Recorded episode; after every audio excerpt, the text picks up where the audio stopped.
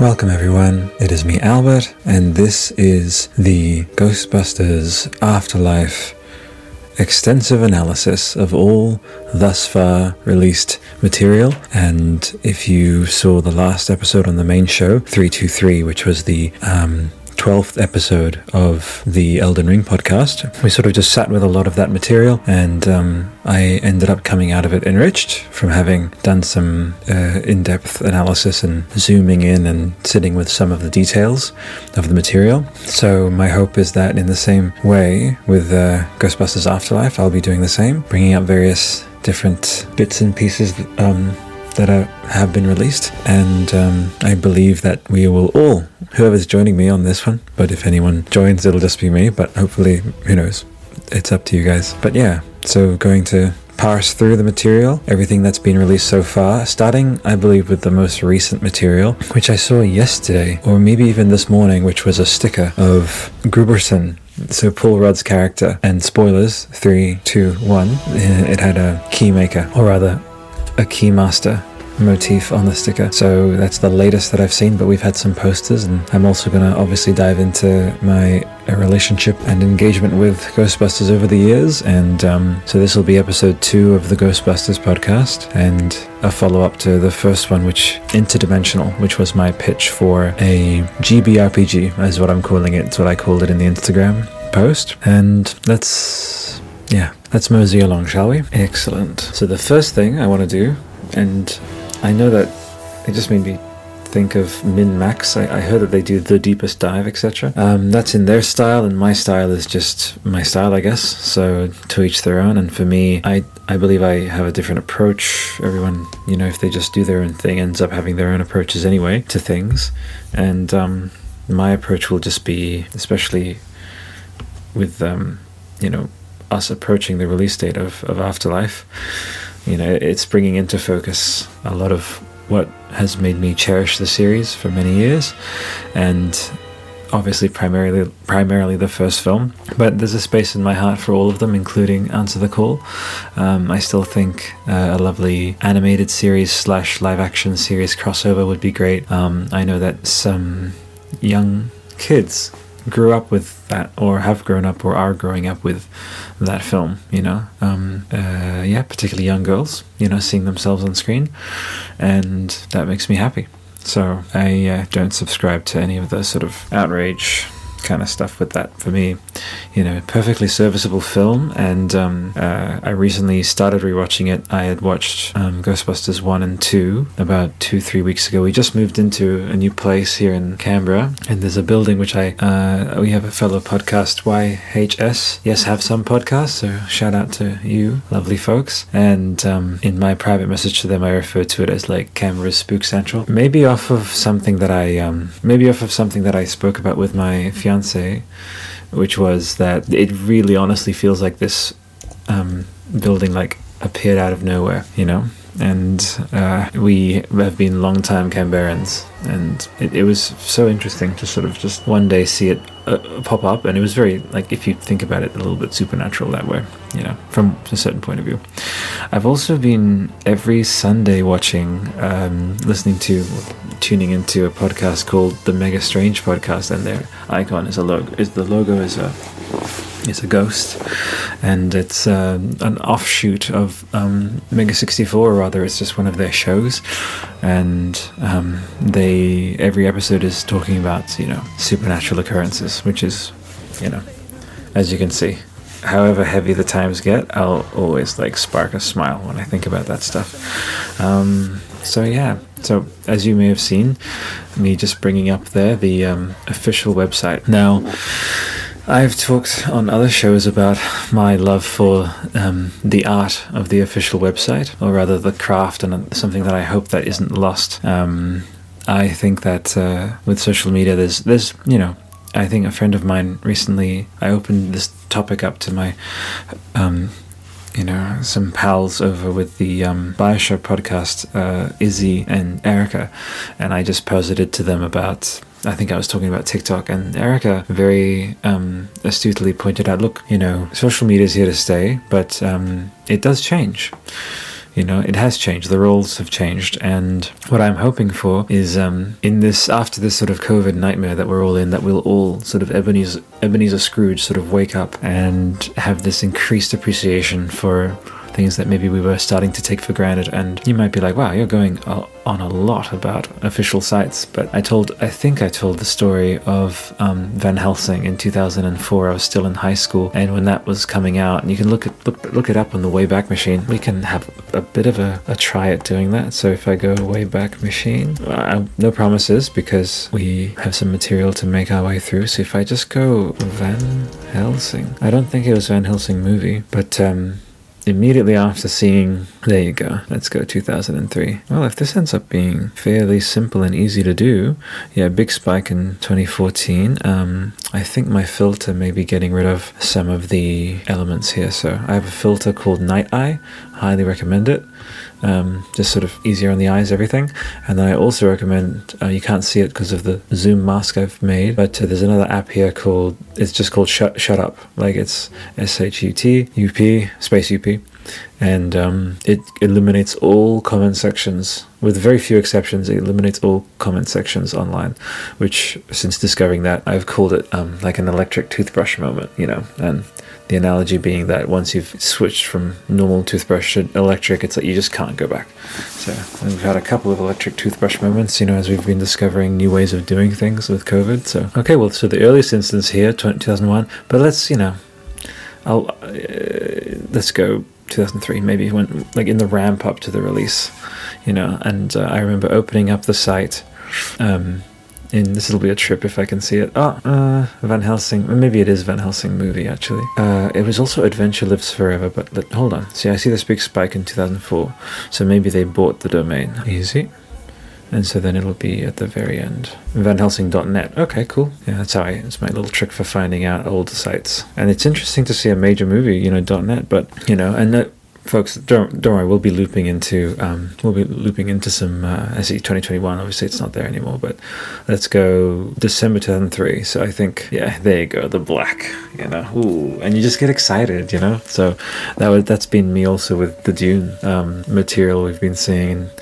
I always think of the official site as like the home of the thing. You know, and so then everything else is the offshoot or the tributary kind of outlets. You know, so just waiting for one of the versions to pop up, hopefully so that you can see what I mean. Shall we risk it and go into October 2004? Once again, the policy with people maybe tuning in for the first time is like, wow, immediately into a Van Helsing tangent, huh? But, and I don't have to qualify, I guess, repeatedly, but it's like my adage is um, same one from JonTron, which is Albert has interests and he'll discuss them. He says JonTron has interests and he will discuss them with the um, uh, was it the architecture episode that he had. And I've I've really reacquainted my, with my, myself, reacquainted myself with podcasting as something relaxing to do and not as an obligation and something additive and and and uh, you can just see across the span of like the last episode i just started in a certain mood and just because there is this chronicle occurring and this deepening of appreciation and, and like populating of of um, previously foggy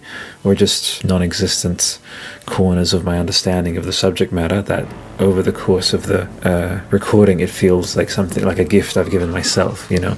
And hopefully if you are tuning in which is the optional part because I'd be doing this anyway but you know for those who have expressed that they've enjoyed what I do it's my hope that it feels that you've um, had a positive experience from engaging with my material that I make as a byproduct of my relationship and engagement with art and entertainment. So hopefully we can just get a snapshot. And you know how I don't I don't know if it'll become infamous, but on the last episode I went on a bit of an architecture bend and I, I just I desperately wanted to. I just like give me the name of this particular architectural feature. We found it eventually. It's a it's a uh, hammer beam ceiling pendant. So it's a at the end of a hammer beam hammer beam ceiling. There's a there's these little struts that sort of hang there. That's called a hammer beam ceiling pendant. And so for this, it's just Albert is on a quest, and I think that we would have had a very very interesting um, alternate timeline of Van Helsing trilogy potentially if people hadn't gotten so I don't know nitpicky. I, I swear, like if, if I really think about it, what I'm hoping is, and this loops back to Ghostbusters, is that the gratitude, not that it, not that the film has to be inferior or can get away with being inferior because most people are just coming to the cinemas out of gratitude, but I feel like both filmmakers and film goers are going to be experiencing this, yeah, this this new feeling. I think this new feeling of um, putting more effort into both both sides, you know, and because they'll they'll have missed it. They'll have been like, well, you know, I, I took for granted that I could just go to the film set or go into the office or go into the, the studio, but they can't do that anymore. And I think people coming back to yeah, coming back to things is gonna engender a lot of positivity. At least I hope so. Van Helsing.net, but also so here's the key. I think there's a, there was another site, folks. Van Helsing poster. And then depending on how I feel like editing this one, uh, I'll either pop the Van Helsing tangent at the very end. No, vanhelsing.net. That's vanhelsing.net pretty much everywhere. Yeah, wow. But it's black, so that, that kind of gives me the hint that maybe something is struggling to populate. It was a Flash based site, though. So maybe all we'll be able to do, folks, is maybe have a look at a, a little glimpse of what the site used to be using our fancy quote searching. Yeah, it was. Yeah, here we go. So this was the silhouette that the one name they all fear, right? So, mm, amazing. And it's important that I bring up the the the. You know, I, at least I think it's important to bring up like how I would bring up with Breath of the Wild. I would bring up how I I am having like an Ocarina of Time moment. Is that something that I consider very special? No, I was about, about I was about to say miraculous, but no, just special is um how something in the modern time can conjure and feel like it comes from the same place and is maybe hitting the same emotional places in you as something from the past. And for me, the kind of hype that's slowly building for Ghostbusters Afterlife absolutely evokes like, you know, the Van Helsings and, and I, I, feel as though just respectfully, with all respect to, to Van Helsing, I think uh, Ghostbusters Afterlife is going to have an afterlife. So fun, fun, fun. Okay, well, you know, shall we wing it? Let's just, uh, 2008, come on. That would be nice. I mean, here's the thing. Sometimes Safari can be a bit Safari, you know? So we will just give Google Chrome a go. Google Chrome is so eager every time I bring it up. It's like, really? Really? You're playing with me? It's like, um, I'm good. I'm good, Google. I just need to borrow you. And I don't subscribe to the Chrome is better than everything. I just think it's the more that's done you know, Willy Wonka style, like software and hardware integrating, the better. So let's go. Hopefully that'll just pop up as is and I don't have to do anything else. Ah, there you go. Nothing more heartbreaking than that. Adobe Flash Player no longer supported, which means that the whole site was Flash. So that's, I guess, really sad. That is really sad. I've I've taken some screen captures in my archives long ago, so there's a little cautionary tale, folks, right there. Maybe I'll have edited this a bit quicker, but um. But yeah, so to add, yeah, so that again maybe throws into more relief or sharpens my point even further, which is show these things love. And I know that Flash is something that, you know, was going to die out anyway, but the subtext there is that it's um, something that when we didn't pay enough attention to it, it faded away. Because again, there are, there are other timelines where like Flash got super refined and then super integrated, and, you know, yeah, that's all the different timelines and looping back to ghostbusters timelines um, you know i hope we are in the timeline where first of all where maybe at the end of ghostbusters afterlife there's uh, there's a post-credit sequence that's been talked about, um, and I would love for that to be something that alluded to the fusing of different universes. I think that would be cool. Yeah, just to kind of show a nod of respect to to, to answer the call. I know um, I'm coming into just like how I'm coming into Dune off of Villeneuve, but I've been diving into some of the other material. Um, you know, I, I would look at sometimes like the wiki and stuff, but um, I think there's a, a bit of a consistent pattern with me, which is that I had a long, a distant in the past relationship with um, with a certain kind of material, and and then I would um, fade out of like of, of consciousness of it, and then only recently I've, I've started to really be engaged and interested in, in deepening my knowledge and being like, oh yeah, I do remember seeing, you know, VHS standees potentially, or, or maybe seeing it, uh, renting. I think in some distant memory, we, we probably rented the original Ghostbusters, you know, on VHS. And I, obviously it's, it was terrifying. Like I had very very few positive memories in terms of like it being you know anything other than scary right? So anyway because i like to go topic by topic so to, to, to tie off the, the subject of the official site there's an art to it. Um, uh, down the line, I could see us, I could see myself diving into the official side of like Dune just before that one gets shut down. And I think even the God of War site, just to show you how, how these things like actually disappear. When you used to go to God of War, right, there used to be this big interactive site, and I've I screen captured and screen recorded the heck out of it. And now it's this sort of simple product page. But before you could like go into, yeah, this is this it? Listen, see, even that, like I thought that that was like an archived version, but they simply it's just gone now, right? And the, there was something similar with um, the Order 1886, right, where you could like draw a pinboard and like go around London, and, and it would be a, like a map of London, and it would be interactive, and you could drop a pin, and then there would be featurettes that would come up. I just think, you know, I just think it's such a creative use of the internet, and maybe it makes me all, like old sounding, but I just hope that we continue to have the official side of something like com, which look at this little browser, like that's existed since the beginning of the internet, like that little browser field. There are certain things that I like that solace. Maybe it's the idea of maybe things like changing a whole bunch recently that, um, you know, I, I kind of don't want certain things to change. I want to believe that, um, certain things are just there. Like we always have to breathe oxygen to like, but that'll never change. Like we won't, not in my lifetime, will like humanity evolve to not need oxygen anymore. And I can kind of sleep at night or just not even think about the fact that it's like, yeah, that's one of the known quantities because so much is up in the air nowadays. So I'm just cherishing the known quantities a lot. So one second.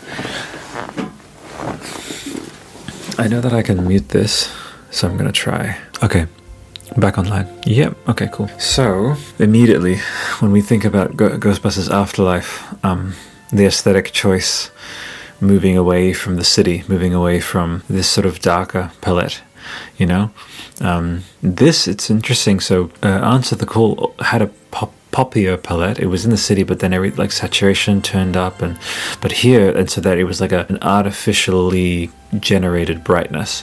Whereas this is like they literally went to a brighter setting. Like you can see these. I believe they're barley fields. I initially thought they were wheat fields, but from uh, Ivan Reitman's breakdown, which we're going to look at as well. Um, you know, they're actually it's actually barley, and and um, I I'm my name's Albert. I, I've like I heard that like this. It's not set in Canada. This is Oklahoma, but um, I've heard of like how Alberta, like my namesake province in Canada, is like full of fields. And one day, just as a little, like little tangent, I would love to visit. You know, some of these places. You know, down the line.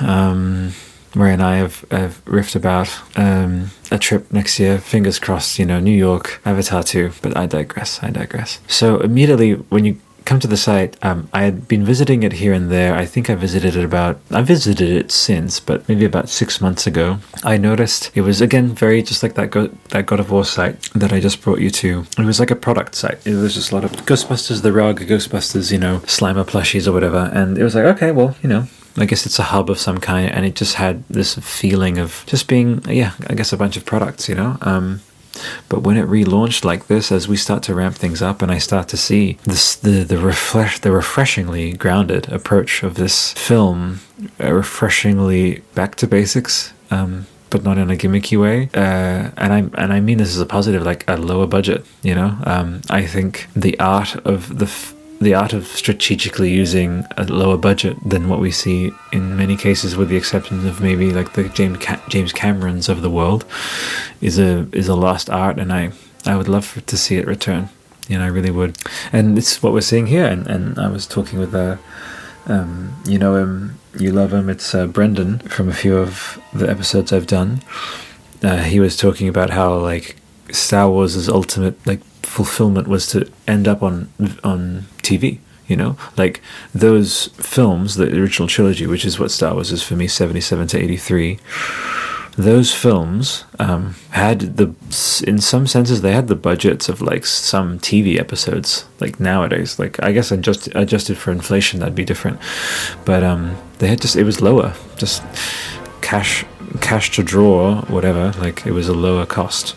And it brought out this ingenuity and it brought out, you know, a filmic groundedness aesthetically, which is all something that, you know, again, I've always thought it was curious how um, they didn't use that technique of slapdash, which, like, cobbled together, which which really worked for these films. And I know that recently I was watching a, a documentary um, about I think it was The Matrix potentially, or maybe maybe Star Wars. But it, it was a modern film, and he was talking about how yeah, and my approach with this is literally to just grab a World War II kit and just sort of start throwing stuff together, and that made me really happy because um, and it isn't like an old person come out anything. I just think it's you know it, it's nice to kind of flirt with new technologies and and I think um, David Fincher made really great use of CG subtly. Uh, this I'm trying to think of certain films that implemented CG in a very non-invasive way.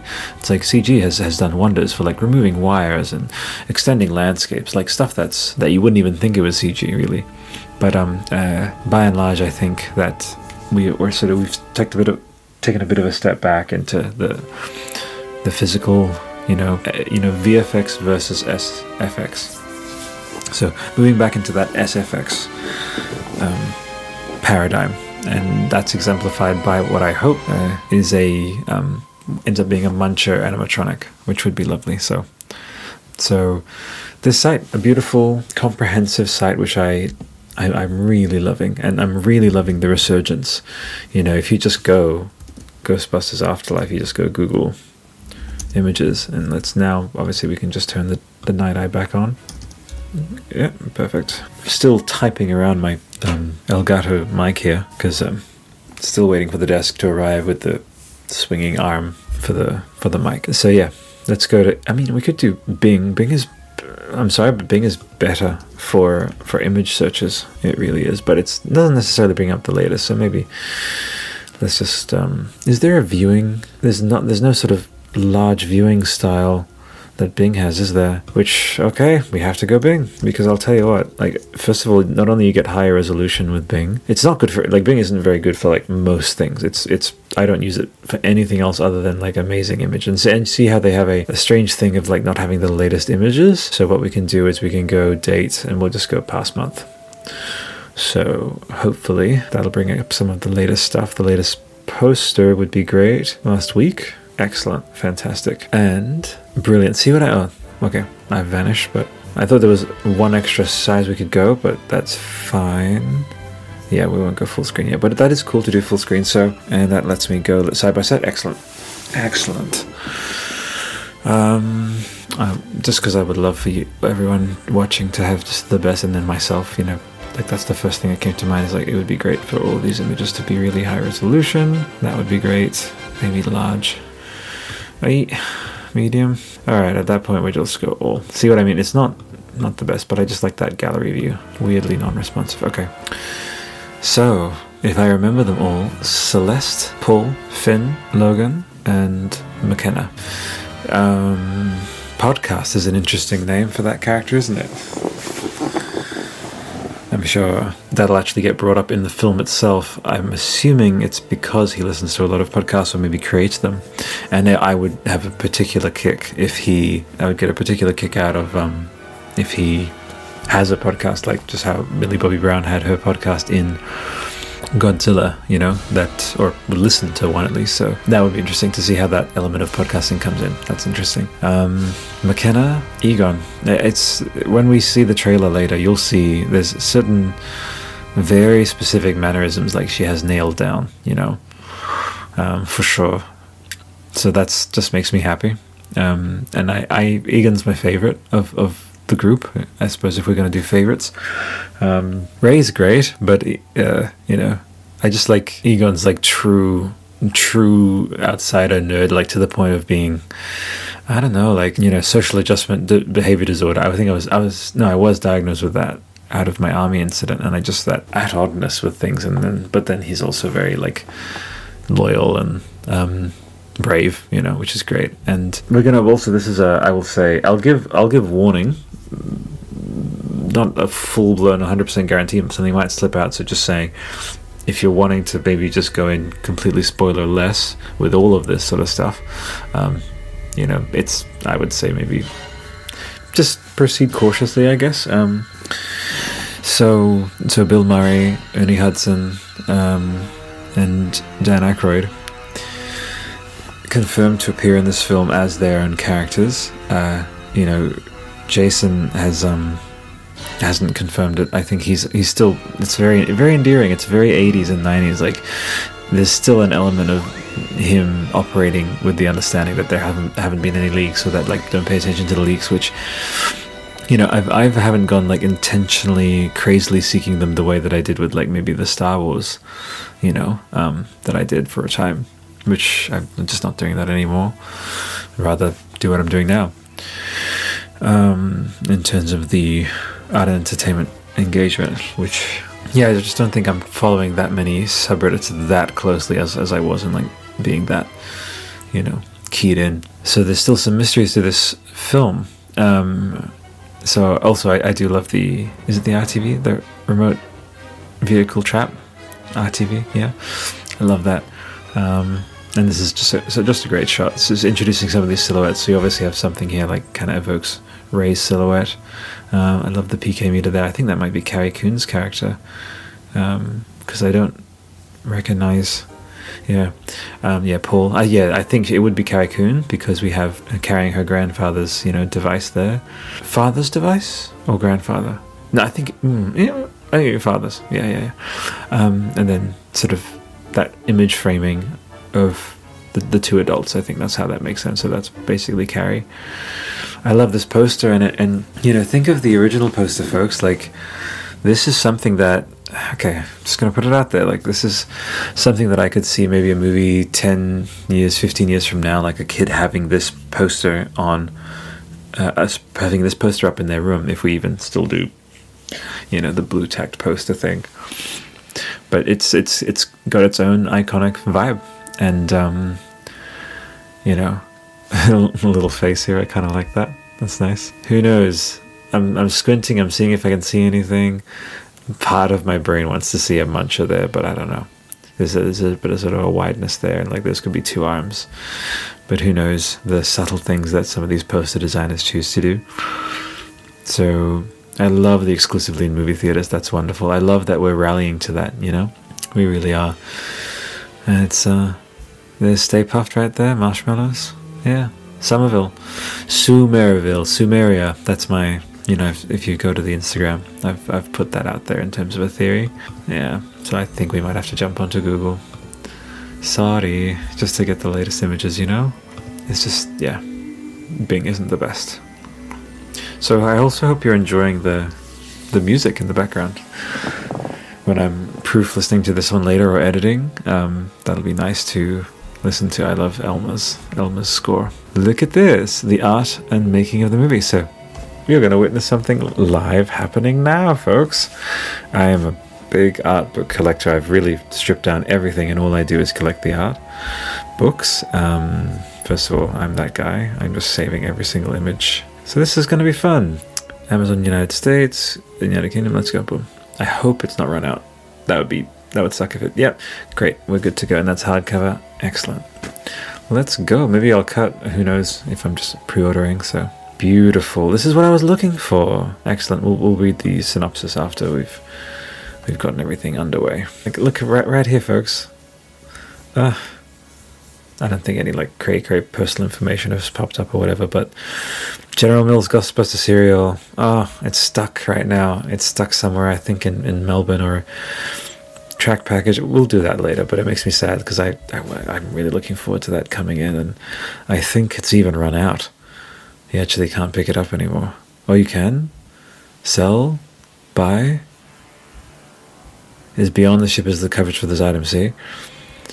Uh, boom. Okay, there is an add to cart, but anyway, we'll talk about it later. Um, so that one's now added, which makes me, makes me very happy. Wonderful. So, what we'll do is we'll go to the Amazon. I know I just like to read from the, the, the page itself. Here we go. Right. In Ghostbusters Afterlife, the art and making of the movie, author Ozzy Inguanzo provides a comprehensive look at the making of the next chapter in the original Ghostbusters universe. When a single mom and her two kids arrive in the small town of Summerville, they begin to discover their connection to the original Ghostbusters and the secret legacy their grandfather left behind. This lavish hardback explores the creative spirit and remarkable legacy behind the film, providing in depth insider access to its development and production. Experience the journey from script to screen through an extensive collection of behind the scenes images and designs, including concept art, storyboards, sketches, and models, showcasing the unique process of capturing the spirit of the original film through new and iconic visuals, creatures, costumes, props, and one of the most beloved vehicles in cinema history. Accompanying hundreds of stunning images are exclusive insights from key creatives, including writer director Jason Reitman, producer Ivan Reitman, the production designer, cinematographer, costume designer, visual effects designer, and the special makeup and live action creature effects designer. Amazing title. I'm going to read that again. Wow. The special makeup and live action creature effects designer, making it the ultimate movie companion for fans and film lovers alike. Uh, and see now the, the smile widens. Um, there's going to be something in this film which, first of all, my, my, my love of this film and my love of Ghostbusters has actually been, if anything, like signal boosted. Think of it as, you know, to use a Ghostbusters analogy, it's like the thing that Spook Central does to like the the etheric or you know paranormal energies. Sort of the signal boost to this is Game Over Greggy and his amazing passion for Ghostbusters. He's um, the highest profile, I believe, Ghostbusters aficionado that we have there. Um, that's interesting that it would only pop- populate this many here, but as you can see, for the longest time, the right here, boom, one and two. They had for the longest time in their studio this painting uh, of the four original members uh, before Colin departed of um, of uh, of the Ghostbusters. You know, of the of yeah, kind of funny, and um, yeah. So I'm I'm I guess we could say over a decade, maybe even two decades removed from like my first sort of brush with Ghostbusters in the 90s in the VHS store, you know. Even the memory of like walking down the VHS, um, I guess, aisles and seeing certain VHS covers, like you would just be like, oh, there's Ghostbusters and there's, and there's Ghostbusters too. But again, generally, Ghostbusters would be the one that jumps to mind. And and and by the way, just to quickly say about Ghostbusters 2, I absolutely love that film. It's fun. It's it's got a different texture to it. Um, it's uh, it's my favorite is the original, but I just like two is is a is. I got. I don't know if there's been sometimes certain films are selected by the collective consciousness of the collective pu- collective public consciousness to to just bear some kind of weird burden that's like because the original was so successful that it like the same creatives had to be dealt some kind of like humbling blow or chastising blow. Because um you know i would obviously have yeah like i think the goop the goop packs don't look the best. I think you know the fact that they they get there um yeah and the presence of slime i think like so much slime um I'm sure it appealed to like some of the early '90s kind of kids, but um, like slime is best when best when it is a garnish, you know. So there's a, a lot of slime and goop and stuff, but um, but no, I, I enjoyed it. I watched it recently. Like, um, you know, Bill Murray's funny. Um, uh, Egon is weird. Ray is endearing, you know, and Ernie's rad as always. So it's a good, it's a good film. So I, I don't know what to tell people. And um, but but there's no doubt that this is something I talked about on episode one, which I can't place it for the main show. I apologize, but I would maybe say maybe 289 or something like that. We'll see if I'm correct. Um, I talked about how Ghostbusters is still now, which I am seeing every sign that this is finally about to change, hasn't really, Ghostbusters hasn't really stepped fully into its like potential. And that I used in the last episode to exemplify that. I used the first line, which we may as well now with this new setup, we'll bring it up and I'll highlight it nice and big for people. Ghostbusters Wikipedia. Just in case people might not believe me. If you go to the Ghostbusters Wikipedia page, at the very beginning, there's a line. If you go Belushi, okay? Battling City, boom. Adventure through time and space, otherwise known as interdimensional travel, like the interdimensional crossrip. Here we go. So, based on his own fascination with spirituality, Aykroyd conceived Ghostbusters as a pro- Ghostbusters as a project starring himself and John Belushi, in which they would adventure through time and space, battling supernatural threats. So I cannot emphasize enough how much this is like. Uh, like I just feel like. All right, I'm just gonna leave this here. Boom. Okay, we're just gonna yeah, because it's just so so often overlooked in, in a very similar way to how Wizarding World is just a little bit shy about going beyond, you know, the UK in terms of a setting. I think it's just you know, Ghostbusters has been so tied with New York, and that's fine. Like that's you know, even and I've reworked the pitch a bit of of inter of interdimensional. Um, if you just go Instagram.com forward slash Ghostbusters podcast, you know, I put this one together maybe a couple of weeks ago, and um, let's go over it. So an open. Oh, excuse me. May as well log in on the main one. Excellent. And if people have been seeing the countdowns I like putting together, I hope you've been enjoying those, these ones here. So, based on Control, God of War, and Red Dead 2. Okay. Beautiful. So this is the press release I released. So I may as well, uh, if you haven't seen it. So, Ghostbusters Interdimensional, an open dimension next gen RPG based on Aykroyd and Belushi's original 1981 concept for Ghostbusters, where the protagonist would travel through time and space to combat a host of demonic and supernatural threats.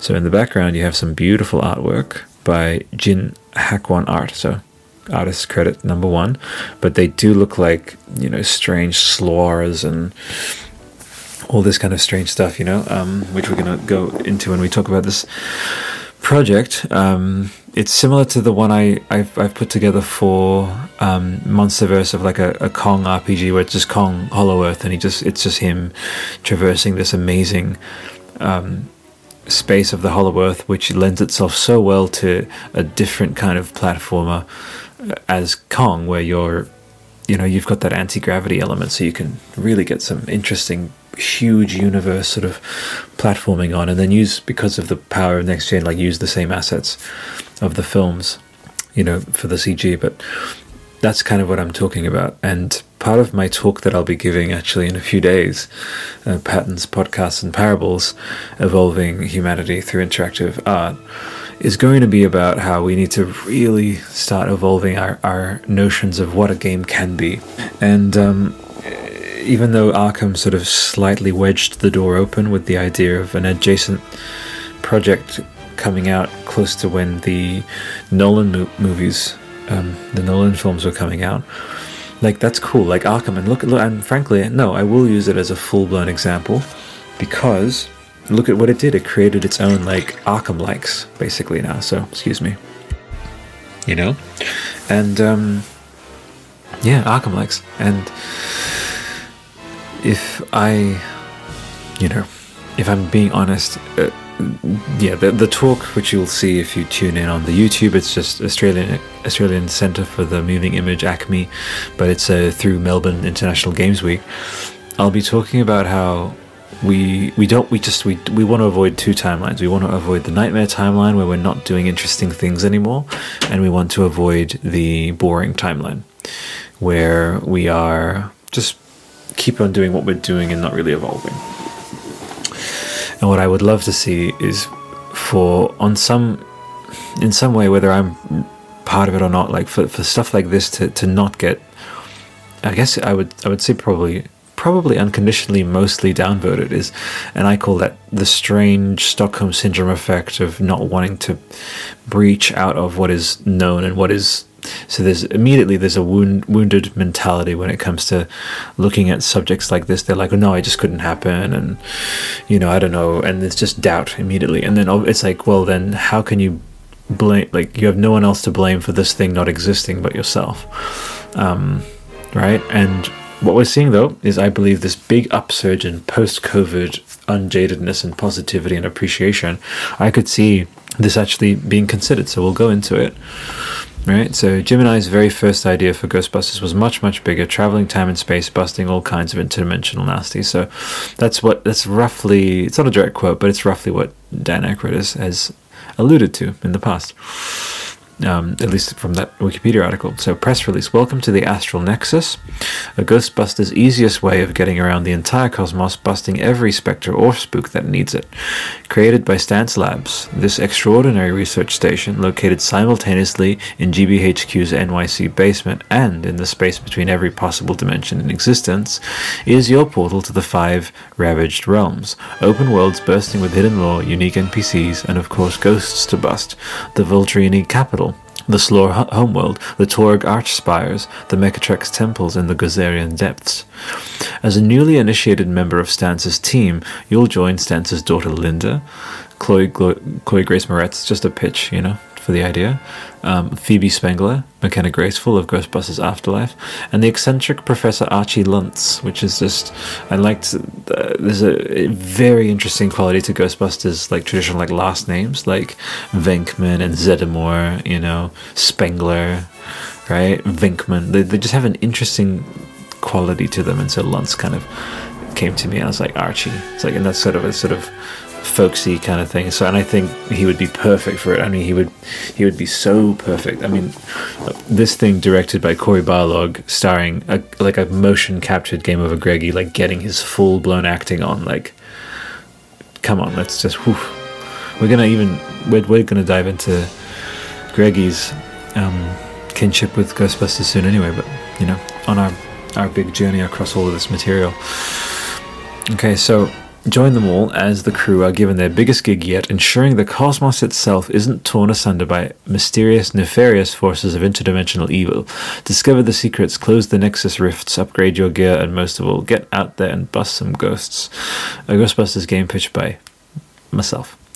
Right? So I mean, and then okay, you just see here, and it's like these people are great, kindred, kindred people who chimed in with likes and shouts out to all of you, Danny Tvak, um, 313 Ghostbusters, Parisi 1998. So it's like it's nice to see even the faintest amount of this spreading. You know, proton buildings. Like shout out to you. You know, and that's my hope is that you know we start seeing from afterlife onwards. That's what's like the story itself is going to be I just think this beautiful. I mean, look at the field imagery, right? If you go to the site, that like it's like planting a whole new field of possibility. You know, like planting seeds that will then grow into something that we can then harvest again.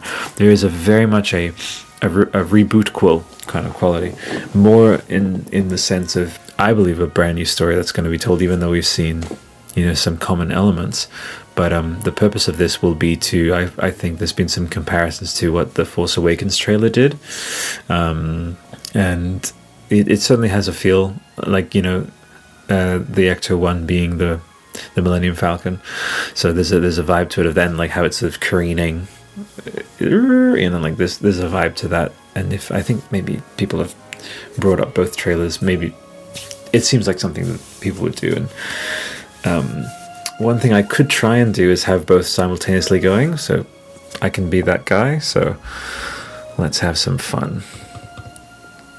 And that'll sort of lead us into talking about the trailers anyway, as well. Ghostbusters Afterlife. There we go. So this is, I believe, the main trailer. That's the first one. That's right, 10th of December 2019.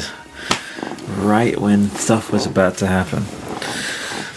You know, uh, I think yeah, as I said, there will be an upsurge in like true gratitude for um for films. I really, really think there will be, and art and entertainment in general, because and then just going out, you know, to the cinema, definitely. So, looking forward to my little mic stand thing coming, so I can do things a bit quicker. The Force Awakens trailer. Here we go. So five years and then one year ago. So we're going to bring them up one for one. T this, T that. And hopefully I can layer them on top of each other in a way that looks nice-ish and is possible. Okay. And three, two, let's keep the audio for obviously Ghostbusters up and mute the audio for this one. Okay, boom, this one's playing, and now this one's What are you doing here in Summerville anyway? Honestly, my mom won't say it. Let's pause it. and let it get started. We're completely broke. And the only thing that's left in our name is this creepy old farmhouse our grandfather left us. Creepy old, of so the we have the, the old Why'd you decrepit. bring me up here? Entertainment value? There's similar shots, you know. What is that? And what is that, you know? And there's a moment of discovery. The logo's coming up. Somehow, a town that isn't anywhere near a tectonic plate, that has no fault lines, no fracking, The no loud introduction, music, introduction of the is conflict, you shaking know. on a daily basis. Under the dining table now! Hey, remember that one summer we died under a table? I found this in my living room. Killer replica. A replica of what? A ghost trap? There hasn't been a ghost sighting in 30 years. Mancha. New York in the 80s? It's like The Walking Dead. Your dad never mentioned this to you? Let's see again. It's just my mom. Timed with the two characters talking about the past. Like, My grandfather died. My mom says we're just here to pick through the rubble of his life.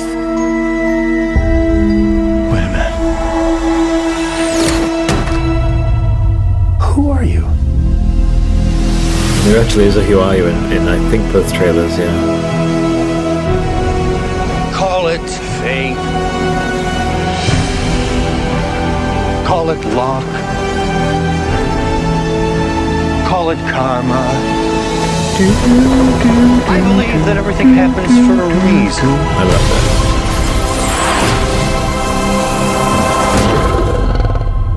that. Come on, darling. Beautiful. So a little bit longer. than the Force Awakens one. Is this Chewie we're home? It has a gunner seat? Okay. But already you can already see what I was talking about, so beautiful. And what I what I comfort myself with believing is that as we go along with all these films is that there's hopefully people from all the different teams looking at what each team has done and I, I, I have a hope in my heart that the Ghostbusters, the Matrix, the Dune teams are, are have have seen what went wrong with the Star Wars stuff. Um, which, if I were to summarize, it's just excellent performances. Um, uh, you know, plot with much, much to be desired, and um, so much more iteration that was needed. They they shot undeveloped temp script kind of level material uh, with such great performers, but you know that's another I digress moment. So the Nexus, as I was talking about, that I love that that phrase. I think hopefully with this, I just hope I hope okay. Let's just manifest it all three. So a beautiful Dune RPG, Horizon Zero Dune, Horizon Zero Ghostbusters, and Horizon Zero Matrix. Like it would be wonderful to see this explosion of this particular format of storytelling, which I think with God of War we've seen. You know, God of War was like regularly trending. There was Matrix 4 and then there was God of War. Matrix Resurrections and God of War just you know, high fiving each other in, in that trending tab, which made me so happy. But it goes to show that, um, yeah, certain things that resonate with people, and I think what that speaks to in trending is, like it or not, it's a bit of a universal indicator, and um, Matrix has a lot of pertinent messages, and uh, God of War you know, it got into that. Um, what I still am so grateful that we're in the timeline where God of War did, exceptionally well, uh, commercially, uh, sorry, critically and commercially. And I want to see. I would love for you know. I want to be humble, but I have a strong feeling that Ghostbusters Afterlife is is going to herald this awakening of of the potential of Ghostbusters, the premise, which I believe does lie beyond New York, which we're seeing, obviously, and it, it does lie beyond Earth. I, I I would love to see. You know, you even have the Stranger Things connection there with Finn of maybe an upside down thing where we're going into just different visuals and we're just seeing like I just love the idea of this task force that humanity had this idea and then very similar to Men in Black almost that there's a refugee situation in Men in Black where it's like certain species around the galaxy know that oh the humans you can go to them. Like that's a safe place and they can help you. So i would love for certain you know um, entities to, to, to like visit the Ghostbusters and say hey, our, our home world or our home dimension needs help, da da da, and for interesting kind of almost Indiana Jonesy kind of stuff happening. Like I would love to see a stripped down Indiana Jones kind of style Ghostbuster of like okay so we're out in the field basically like we're in the the Mechatrex uh, temples as I said in the pitch. And what would that look like? You know it'd be Indiana Jones meets Ghostbusters and you're going into these complexes and you're busting ghosts you're like taking them back to this nexus you know? So I, I have no believe me I have no illusions. Like this film I, I for, for example I love planes trains and automobiles and I look forward to watching it you know hopefully all goes well with this year for people to come over. But it's it's like a Christmas movie for me. I love it. And John Candy was in in in the running for um, I believe it was Ray Ray Stantz or no Venkman. No, excuse me, it was not. It was for Louis Tully. My apologies. And um, and Rick Moranis jumped in there. We have Shrunk, the Shrunk podcast too, uh, in anticipation of um, Moranis' wonderful return. I believe Moranis might appear in this one uh, because I just think maybe he may have even just been checking his phone between setups or something. Um, Jason Reitman, and he just saw Rick Moranis has returned to acting. I, I swear, I would not put it past Jason to have just stopped right then and there. It's like, excuse me, if Rick Moranis is back for Shrunk, you know, Honey, I Shrunk the Kids with Josh Gad, like, we need to get him at least for one scene. Like, I don't care. He's back in. If he's back in, you're back in, you know? So I would love to believe. And I think, you know, I think the film has been screened. People have been very good to not leak the big stuff. And um, let's have a look at when Australia gets it. Um, going on all the tangents here. Hoyts.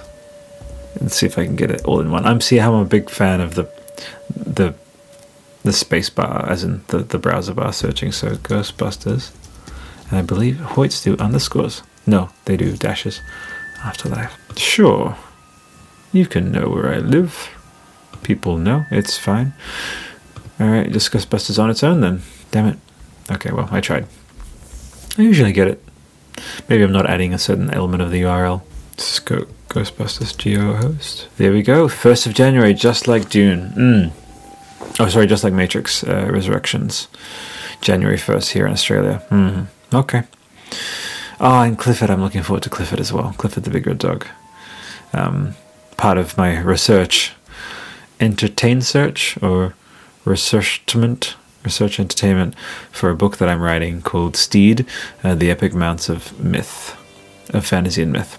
Um, yeah, just looking at all of the, you know, Atreyu and um, Artax, Gandalf, Shadowfax, um, uh, Aang and Appa, you know, like those really wonderful relationships between like the loyal steed and uh, or a, a, boy and his beast, like that kind of thing. You know, Trico. The inspiration, frankly, came from Trico and um, and the boy from the Ueda story. You know, the Last Guardian.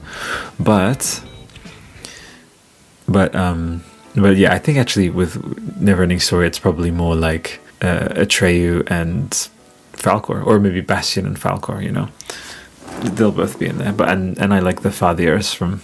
Believe it or not, I do like one thing of of of the um of the Last Jedi, and I think the name they should have kept it Falthier. I think that was an in progress one with the L in there, because Fathier is just like so close to father, and that's like I am your father. It's like nomenclature wise, like Last Jedi was just not good, not good. Krayt, Krayt Dragon, Krayt, like repeating the word Jedi.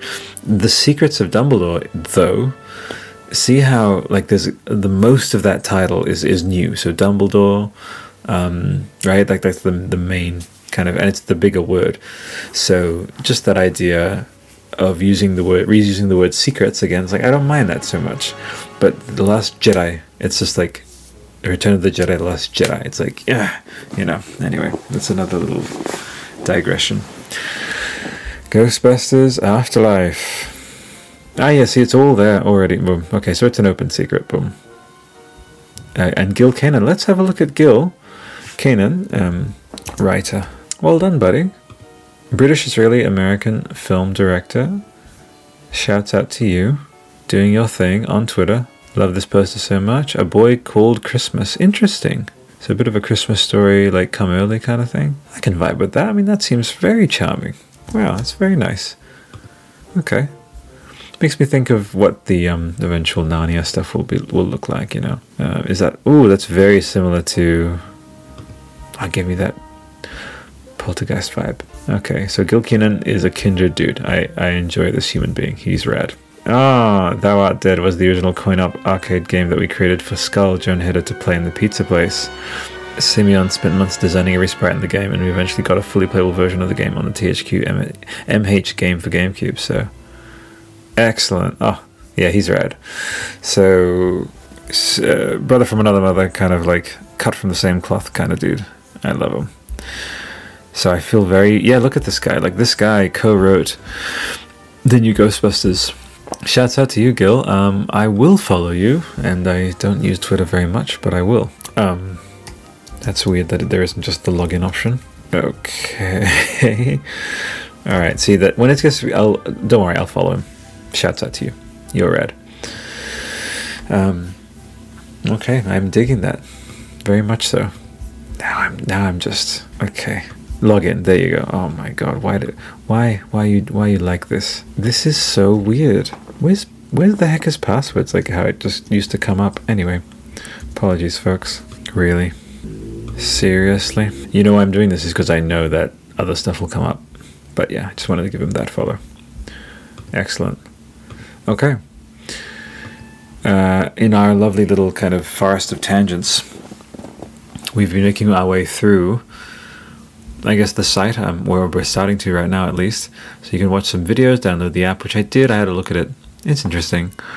Official YouTube channel, which has been killing it, I will say, with all the um, all the official. Uh, yeah, the the just the. Can I just let's just talk about? I guess I have to bring up Greg for this because I remember it's just interwoven with my. I, we do the kind of funny community podcast as well, where I do it, and yeah. So let's just go Instagram.com Game Over. And let's kind of spam some of his posts with some likes. So this man is t- is, is uh, he he's you know he's in that space of um, you know like that adult space. So he's about to become a dad, and like he he I understand that we can't just sort of stay in that child child space, which I wouldn't want to anyway. But the thing what what I see of this man, and even though like he he takes the ribbing of people making fun and blah blah blah like he, he, he can roll with that. He's very confident in his uh, in his um, his his kinship and appreciation for Ghostbusters, and that inspires me. And the reason it inspires me is is there's an interesting thing going on psychologically with Ghostbusters, which there was, I think, a, a, a poll or something discussed, or like he got really angry. It was him and Gary or something, and Kevin came into it too. This is all people from the kind of funny, and it was like whether or not Ghostbusters the original was actually good. And um, here's the thing about that film, and someone I think kind of I think Kevin, I can't remember who it was, but they said like, no, it's not that good, and they said, so why why is there this fascination? So I don't believe in the clinging to something from an obsessively fanboyish point of view. I think if you're passionate about something, it, it should speak to the strength of the material.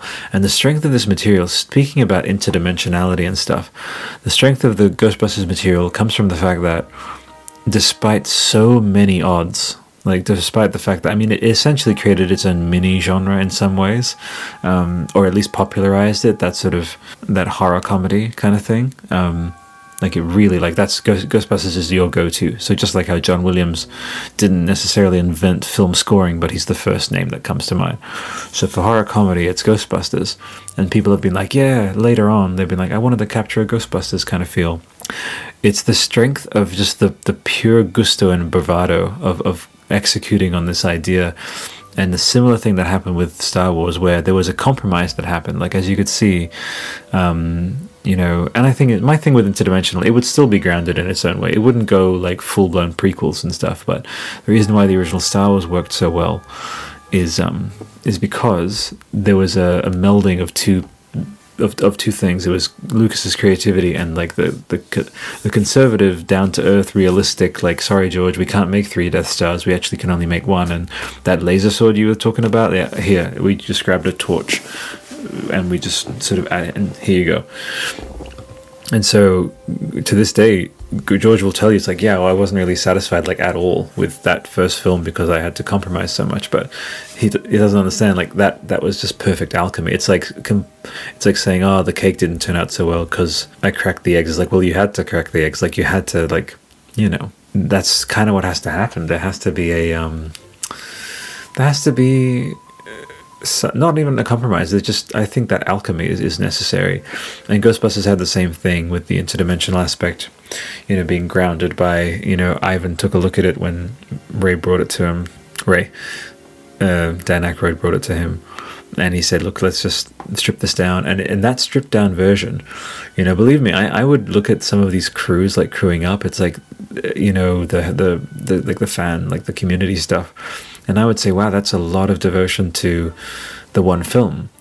But uh, I mean, I've gone back to it multiple times, and that's not a monkey see, monkey do thing. Like qualitatively, objectively, that film is so f- cozy to revisit. There's a like Dana bringing in her groceries, and and um, first of all, Dana's apartment's incredible. It's like the coziest thing ever. Um, just that wholesomeness of like a bunch of friends coming going into business together. I think it's shaped a lot of this man's. Um, uh, pr- approach to business even. Like he you know this idea of the four central figures which is him andy nick and tim parallels the idea of the four central ghostbusters. And then you'll just see if you go all throughout there's a vibe to him. Like he just is a ghostbuster like in every and again jason talked about in the commentary you know the IGN one that you know Ghostbusters is about people who you wouldn't necessarily look at and be like that's a superhero whatever. Even though Greg, as we all know, is shirtless Spider-Man, he is more superhero than many of us will ever be. But um, but yeah, I think there's also even yeah, I will say like there's a cozy, really cozy moment in Ghostbusters 2 where Dana, like the, the the baby, has been like threatened, and it's like they get the hell out of there. They go to Bill's Bill Murray's house or Venkman's house, and it's the coziest damn place. It's like, and he's like, "Do not worry, you're all safe here. Just chill out here, and nothing's gonna happen." And so, I think for just like a bit with Star Wars, it's like maybe there's a fatherhood thing there. It's like I just like seeing, you know, like he's cheeky, but he's, he seems like a he seems like he'd be a really good dad, and I would love for Afterlife to kind of maybe sort of show some of yeah the children of some of these people and like to see like Venkman and Dana having gotten together. I mean that would just be right there. You have Greg crying, you have me tearing up or or just getting emotional, you know. Um, just that idea of you know Dana and I and we're we're gonna see you know. I say inshallah because you know Ray's given me this beautiful word from you know Arabic Bangla word inshallah means like I hope it happens um, is with Jurassic um, World Dominion that we just we know that Laura Dern and Sam Neill just having them be together they they will literally be like the the caked on layers of jadedness that have come in this like with the adult life thing again I don't I'm, I don't believe in I love being an adult it's fine but you know you'll have occasionally a day or two being like oh man you know uh, sometimes. And i don't i don't define myself and like do the whole eye rolly thing of like why why must i adult? It's like no it's just only infrequently but i think with the covid stuff it's made people a little bit more stressed a little bit more wistful of simpler times and stuff. And just to see just putting those two characters together in a way where it's like oh yeah dana and, and bill ended up together. Oh sorry dana and peter ended up together. So that would be amazing. And um, who knows? Who knows? We might see uh, Annie and uh, Rick Moranis, you know, ending up together. Although we still have to see whether or not Annie and Egon ended up together. So that's uh, like I get a lot of that excitement. You know, I, I really understand that, and I'm very excited for people and just myself excited. You know, so ooh. Miller from twitter.com slash kinda funny vid. Oh, McDonald's. And don't get me started on what I hope they do with McDonald's. Believe me. Here's another thing, folks. The the premise of the film coming out and then the merchandise. Believe me, like I am I lead from artistic integrity. I believe that the art is the commerce. Like make the art and then everything is totally fine. You should only feel insecure about um, oh wow, like they're commercializing the crap out of this. If the art isn't good, if the art is just perfect, then even Villeneuve has just been, I think, pretty chill with people like merchandising Dune because he's just really confident. Like, yeah, I've made, I've made my art piece. I didn't compromise, and then sure, you know, if it signal boosts the film, I won't cheapen it in my eyes. Uh, the art stands on its own, and Ghostbusters is very much the same. And uh, it's so important to create from a pure place of authenticity. Like, you know, um, what was I watching recently which talked about this? Yeah, well, no, it was Oliver Harper, which um, he does some wonderful stuff on his channel, and uh, I enjoy watching the films as much as I like watching his retrospectives on them. So Ghostbusters, Oliver Harper. Um, there we go, boom. Oh, it's a podcast special now. I want the retrospective. Yeah, I like that he re-uploaded it for visibility. Um, so Oliver you know, puts these wonderful documentaries together. Yeah, mini ones, like mini sort of yeah, twenty six minutes here. Um, there's a scene. i will actually bring it up on the Instagram. He he pointed out that I made sure to record it because it's like I know I want to kind of. Yeah, here we go. Boom. I'll just play it here. Give me some audio. Munching on something. There we go. You do get the impression Egon likes to snack. Most scenes when he is relaxing, he is munching on something. Okay, you do get the impression Egon likes to snack. Most scenes when he is relaxing, he is munching on something. You do get the impression Egon likes to snack. Most scenes when he is relaxing, he is munching on something. There you go. Right? And like, here's the thing. I'm going to say one more thing about Ghostbusters, man. You do get the impression Egon likes to snack. Most scenes when he is relaxing, he is munching on something. You do like the... it. I'm, I'm just gonna like it because I love it. I love. Okay, here it is, and this is maybe if I don't know if Greg's tuning in. Uh, whoever of that same cut from that same cloth as Greg and I with this film. And sorry, but like you have to watch Ghostbusters with snacks. Like the perfect way to watch Ghostbusters is with like pizza or like Ghostbusters tastic snacks. Like you have the element of Slimer there with the munching there. Then you have now Muncher, you know, Greg Turkington. Like that just it's it's a feel good movie, it's a hangout movie, it's a VHS movie, you know. He just talked about recently, uh, Game Over Greg, he talked about his dad. Um, on his Instagram. Uh, you know, someone was able to be a bit of a Reddit detective and sort of show um, this moment of going to the video store. And again, it's a ready, ready. This is what it is. Ghostbusters is a video store um, ass, you know, film. Makes me so happy. There you go, boom. That's it. And I don't know. Oh, that's amazing. Number one creative. Number one crane operator, Greg Miller. I love that. Let's see again. There's lots of positivity here. So I don't know if this is um oh so it's a comic on yeah, but um Nick Scarpino was recently talking about. So it's the reason why I got confused because it has the shared word wizard. So Wizvid, you know, was this um Wiz Videos was this uh, uh, place that you know we had blockbusters, we had Video Easy, but we'll just go Wizvid, VHS, the Whiz Kid. Uh, ah, that's okay. Go listen to that episode. It's one of the recent um, Game Over Greggies, or sorry, one of the recent kind of funny podcasts. And Nick talks about just that experience of, you know, he would get a pizza and that whole thing. I'm I'm probably going to listen to that podcast again. Just, you know, during you have to understand, folks. During COVID, there's just a baseline of stress, and I've done some recent stuff like really doing my best to stick true to this health pillar to like just not completely blow back out. And I'm happy. Every time I see my jawline, I'm like, wow, I'm happy.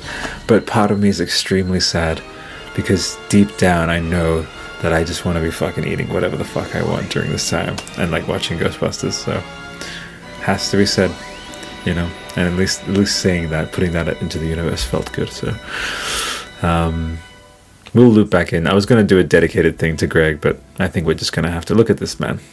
Extremely wholesome dude. And I, I made a post on Reddit where I was like, Little Buster. I'm just calling him, him or her, the little baby. little Buster, and again, yeah, you know, respect the privacy. Yeah, Greg and Jen, like, congratulations. We're on the outside of that, but insofar as you do share this lovely, lovely thing of the baby, you know, coming, like, it just, it just is inherently, you know, you'll have all kinds of like maybe super jaded people or super like in their own heads and I guess like maybe I don't know depressed or or like heavy heavy life stuff they'll instantly brighten with that idea of so I don't know. I think there's a subtle thing of just um like positivity going on you know? And yeah. YHS podcast so great shouts out this is all the stuff that I've cross posted myself uh, turning Instagram into Pinterest. I do enjoy it. I really do. He's rad, and yeah. So basically, shouts out to Game Over Greggy. Go to kindafunny.com and follow all of kind of funny stuff. I when I support it or whatever, I just I I heartily recommend what they do over there. It's very you know, Mega sixty four. They're my heart, you know, and their cadence of don't give a fuck and whatever is is that's my heart. Kind of funny, do something different. They are so regimented, they're so disciplined, and that's also I appreciate that also a lot, you know, for sure. So also recently, you know, we had Bill Murray's birthday. That's important. So happy birthday to the ever eclectic, always idiosyncratic and forever himself, Bill Murray, September twenty first. Um, that makes me so happy. Um, yeah, shout out, shouts out. He's okay. Harold Ramis. Uh, so, favorite person related to Ghostbusters is Bill Murray because he's a um, idiosyncraticness elemental. Like he just he he's he's his own person, and I I vibe with that so hard. And he does only what interests him, and not in an egotistical way. An egotistical way. That's just his vibe, you know. So as a person, and I celebrate that. I really do. This is wow, meta that's the name of this episode. I'm just looking here. The reason I'm looking here is um, what I really, really love is so it says film and series, live action, and animated, right? But what else have we got? We got we got you know again that meal stuff I was talking about. That's going to be so fun. Like I believe me, I will have a moment as a 33 year old because uh, it will be after my birthday. Um, I will have that moment of, of, of getting into my car and going to McDonald's and getting a, like a little muncher toy. Like that'll just be fun. I have I think Aqua Aquaman was out and it's like Aquaman similarly had like a kind of cool vibe of like, eh, you know, it's an adventure and, and just I enjoyed it, you know? And but here's the thing, compared to something like Van Helsing and, and Aquaman, yeah, Ghostbusters Afterlife, like ah, I just as soon as I say that title, I think of the Bic logo first of all. So big, um, or no, sorry, United Artists logo. I think of that. Boom from the VHS. I think of the big. See, that's for the. There was. I, I remember it was from a. Was it Babar? Was that what it was? No, that's okay. There was another one. It was similar to United Artists, but then I think of Three Caballeros. And the thing is, what I remember is the Three Caballeros had not Three Caballeros, uh, Three Amigos. Again, that sh- that shared element of Steve Martin. Um, there's a couple of films that are part of that group of like you just chuck them on, and like had 1986, you have 1984 with Ghostbusters, and you know, um, it's just feel good 80s stuff. It just uh, warms my heart and real deal 80s stuff. You know, we just had um, the Tudum, the Netflix presentation this morning, and you got Stranger Things there, and that's lovely. But um, it's good to go to the original stuff. So, so uh, secondhand, not secondhand, like in, in any derogatory way, but you know, adja- 80s adjacent in the form of you know 80s tribute is fine, and I can see people really resonating with that. But definitely go see Three Amigos. Um, and then I think we also had a preview. So we would have we had the Three Amigos VHS, and then at the beginning there'd be the the pre pre-film, you know, trailers and stuff. And we also had, I think, TMNT VHS. We also had this one here. Um, boom! Look at that. And you know, some people actually getting really, really crafty with. Um, if I go Ghostbusters Afterlife VHS, I bet you there's some. There's actually it's this wonderful community of VHS artists. Yeah, see, look at that. Already, already getting this. Look at this. Ah, absolutely glorious. Look at that. Boom. That's what you want. After being evicted from their home, two children and their single mother moved to a farm inherited from their late grandfather located in Summerville, Oklahoma. When the town experiences a series of unexplained earthquakes, the children discover their families linked to the original Ghostbusters, who have become something of a myth, as many have long since forgotten about the Manhattan crossover of 1984. It's up to the kids to discover the secret legacy that their grandfather left behind. So, tell me that this doesn't just immediately inspire joy. And we're going to take a little meta break. Um, not like muting or anything, but major reassessments underway for me personally with how I'm going to go about processing certain aspects of my life, certain paths I'm going to take. Certainly, I've gotten very existential and quest self questioning about the show, the podcast, and stuff. But right now, I can tell you, you know, the Elden Ring one I recorded and this one is the, the exact same, and that's the sign to keep going with it. Is I just think, okay, to all artists out there, it's like you have to enjoy. It has to by the end, you have to feel like you gained something from doing something, from creating something. If it's a podcast or a work of like a novel or an art or whatever, you know, or or like and that's so precious. And just to think, the reason why I'm, I'm who knows if like latter episodes, it's I think it's because I'm balancing back out after a lot of inauthenticity. There is, by no make no mistake, there is a big shift in energy for me compared to some of the older shows. But believe me, I feel so much happier now. Like this is my actual energy as a human being which is something you just cannot take for granted. And it's like love and light, but that's the vibe of the show, and it's me, like actually me. And that might be whatever for any. It's just, I say this to you. In fact, I'm just going to pivot and just say, look, if you're doing anything out there, whatever, even if it's like how you show up in your relationship or like how you show up to work as, I guarantee you I'll just give you an example. Even the ones, even like some of the episodes of like Tara or like other co-hosts, like I've come away from them feeling to some degree that I lost something, that I lost my time, that I lost my comfort zone. You know, um, and even though much was gained and fun was had and and topics were explored, there was an, always an undercurrent of feeling, yeah, like that I was leaving my own what I actually wanted to do behind. And as crazy, and this is, I'm sure, like a lot of creators are like, surely me being entirely myself cannot on any level work because I have to be like others, or I have to be what people think of me. I have to be people's idea of me. Um, and I've heard that regularly over and over from like people like Game Over Greggy and Kevin Smith and stuff. Be- and they're like, no, no, no. It's like, believe me, there are people there is there is a fine-tuned community who will like every word that's coming out of your mouth.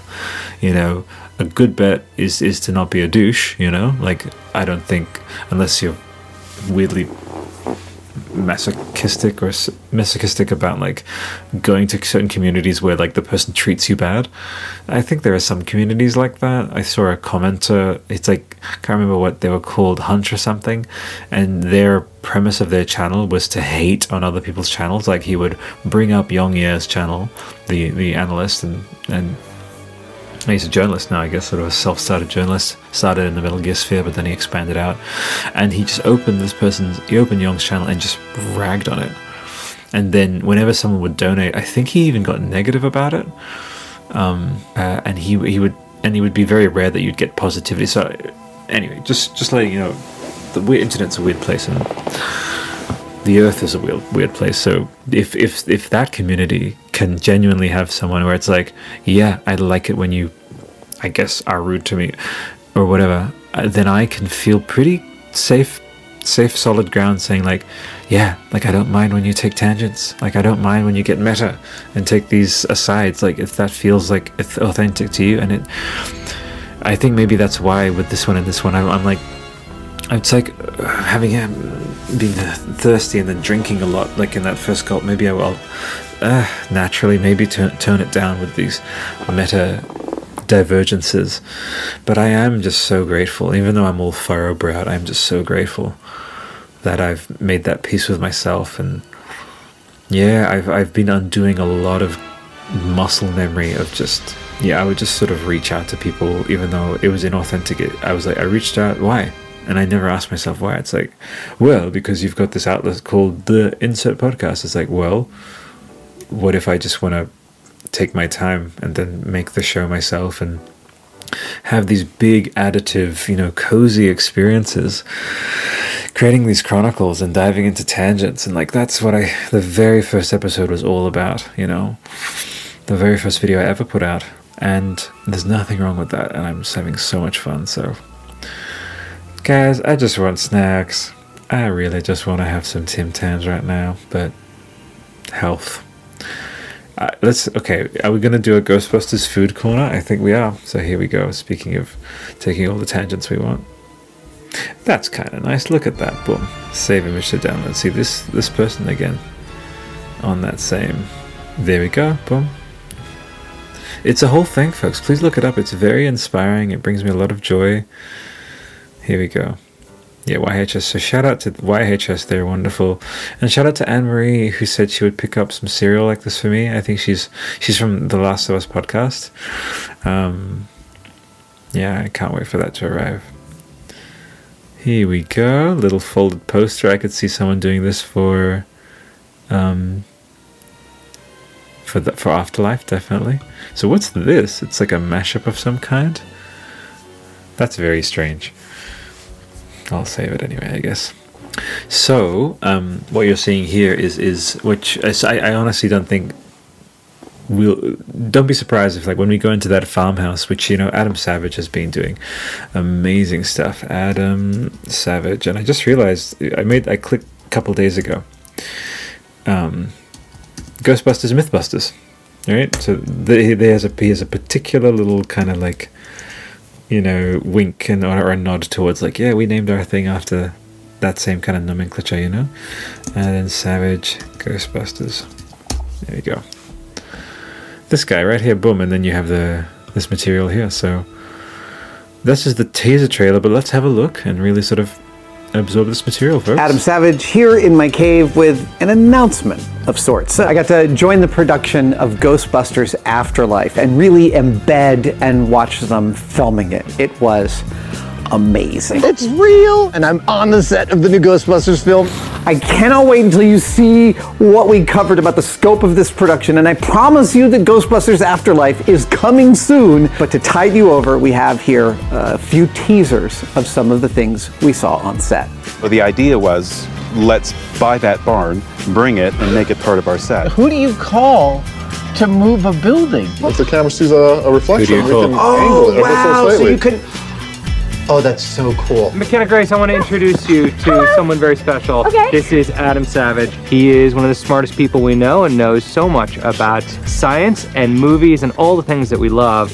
And I believe he's brought something really special for us today. Okay. Oh, uh, No, I think we're right. good. Goodbye, goodbye. This was a film production This is populated great. entirely by ghost So- fanatics, and I got to geek out Adam, with every You can you can see yeah, look at this passion, right? Department to practical effects to And it's so lovely to see Jason, uh, you know, all grown up from Ghostbusters 2, just directing his own Ghostbusters film. On the property. Scene 23, take three. Mark.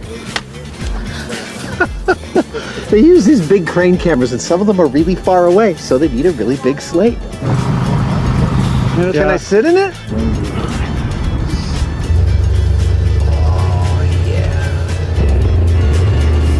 I just realized that another word for these podcasts appreciation Away from the motherboard. rituals, knowledge deepening rituals, This is the hero. me time that is then Back in the byproduct 80s, shared with you guys. I love it. Fixes, adjusts, and brings to set all of the hero. And I'm saying this seriously because, like, please just do it. I would love to hear a show like this. I just people be like, just fucking get really grounded and real about like, you know. And yeah, I agree. Nothing could make me happier. I agree, Adam. Let's go back. I want to hear it. I want to hear him say it. fantastic continuation of this franchise. Nothing could make me happier. Boom. And I'll definitely be picking up some form of Ghostbusters Afterlife shirt. So that's beautiful, and and he's he's uh, they've done already. They've they've shared some some of this material from Ghostbusters. He is very prolific. He really puts out quite a fair bit, doesn't he? Conserving the X-wing. That looks like a, one of the X-wings from the modern one. Yeah, right there. Boom. Evil. Should we just go Ghost? There we go. That's the Afterlife tour. That's just the uh, three weeks ago. So the the Ecto. Yeah, that's just the Ecto there. Yeah. Okay. So just two so far. So I did look at this one. It's it's fairly interesting. I'll just jump into the middle here. So this is what I wanted to talk about with um, the setting of being this old barn house, and this is such an amazing device for um, what I think is the most effective form of storytelling, which is you are you have a certain character, a certain premise of a character encountering a certain environment, which speaks to what the audience themselves are going through. So in many ways, the audience is going to be like these young kids. You know, what is they'll be like, what is this? Like they'll they'll not know of Ghostbusters. They'll have maybe be considered looking at it, renting it, seeing it on Amazon, and then lead up. But by and large, a lot of kids are going to go into this being like, I, I just don't know. And that's Finn and McKenna going into this old house. So in this metaphor, the old house is the Ghostbusters franchise. It's it's old. It's it's like um, it's one done, but it's there's still a grandness to it. There's still magic. There's still something special in the air. The da da da, you know, and folks, I gotta say, one of my happy places in this increasingly instant gratification filled world is is old stuff, and um, it just it's grounding. I think I would definitely enjoy to stay for a number of months at such a farmhouse, like just unplugged. I, I hope there's actually like it's actually mentioned. It's like I don't have any bars here, like I don't have reception here. You know, and I think obviously when some of that supernatural stuff goes down, um, it would be lovely to be just like yeah, phones are out the window, you know, and I love that because I think we we I would say what we lost has edged out what we've gained since many, many of the modern trappings of this era have come about. So there you go. But that'll be nice to see these kids jump in and there's some wonderful theories about like how like Harold Ramis's um, Spengler is, is in the house like like his spirit is, is there guiding his grandchildren to this secret compartment. Again, what you think, what, what it's it's like a goose goosebumps novel. So some of you kids tuning in might not remember, but you'd have R.L. Stine, right, and his goosebump novels. And look at so I, I wonder if I can flick back and forth between like some of the imagery created. So if we just go goosebumps books art, like honestly, like Afterlife absolutely reads as a goosebumps novel you know look at that. Like i'll just even maybe even bring up i mean that's got like a graveyard and stuff but we'll just flick back and forth. I'm, so, I'm just gonna i don't, I don't want to close that one. I want to keep that one open. Um uh ghostbusters afterlife. Barn. Yeah just the whole premise and it's the first place i saw the word whoa w-h-o-a it's like whoa. I remember reading that in like 2001 when we came from italy to Australia. See, boom. It's like it, does have a bit of a haunted house kind of vibe, you know. Boom, boom. Yeah. See, and it's like, oh, that just makes me happy right there. Boom. Look at this thing. it's creepy. It's it's very, yeah. And the thing is, look at this design. It doesn't even feel too farmhousey, and I think they actually they built the thing properly. And if they, man, I would love for them to. Um, do what the folks uh, at Weta Workshop did, and yeah, New Zealand government like they they could make maybe a permanent locale or something so that people could like visit and give that town business. Um, as like yeah, you can visit the set and stuff on like guided tours, but it would have to be I don't know fence. They would have to protect it so because they would get everyone all the time, you know, jumping in there. But I love the idea of this caved in barn ceiling that's got such a mystery to it.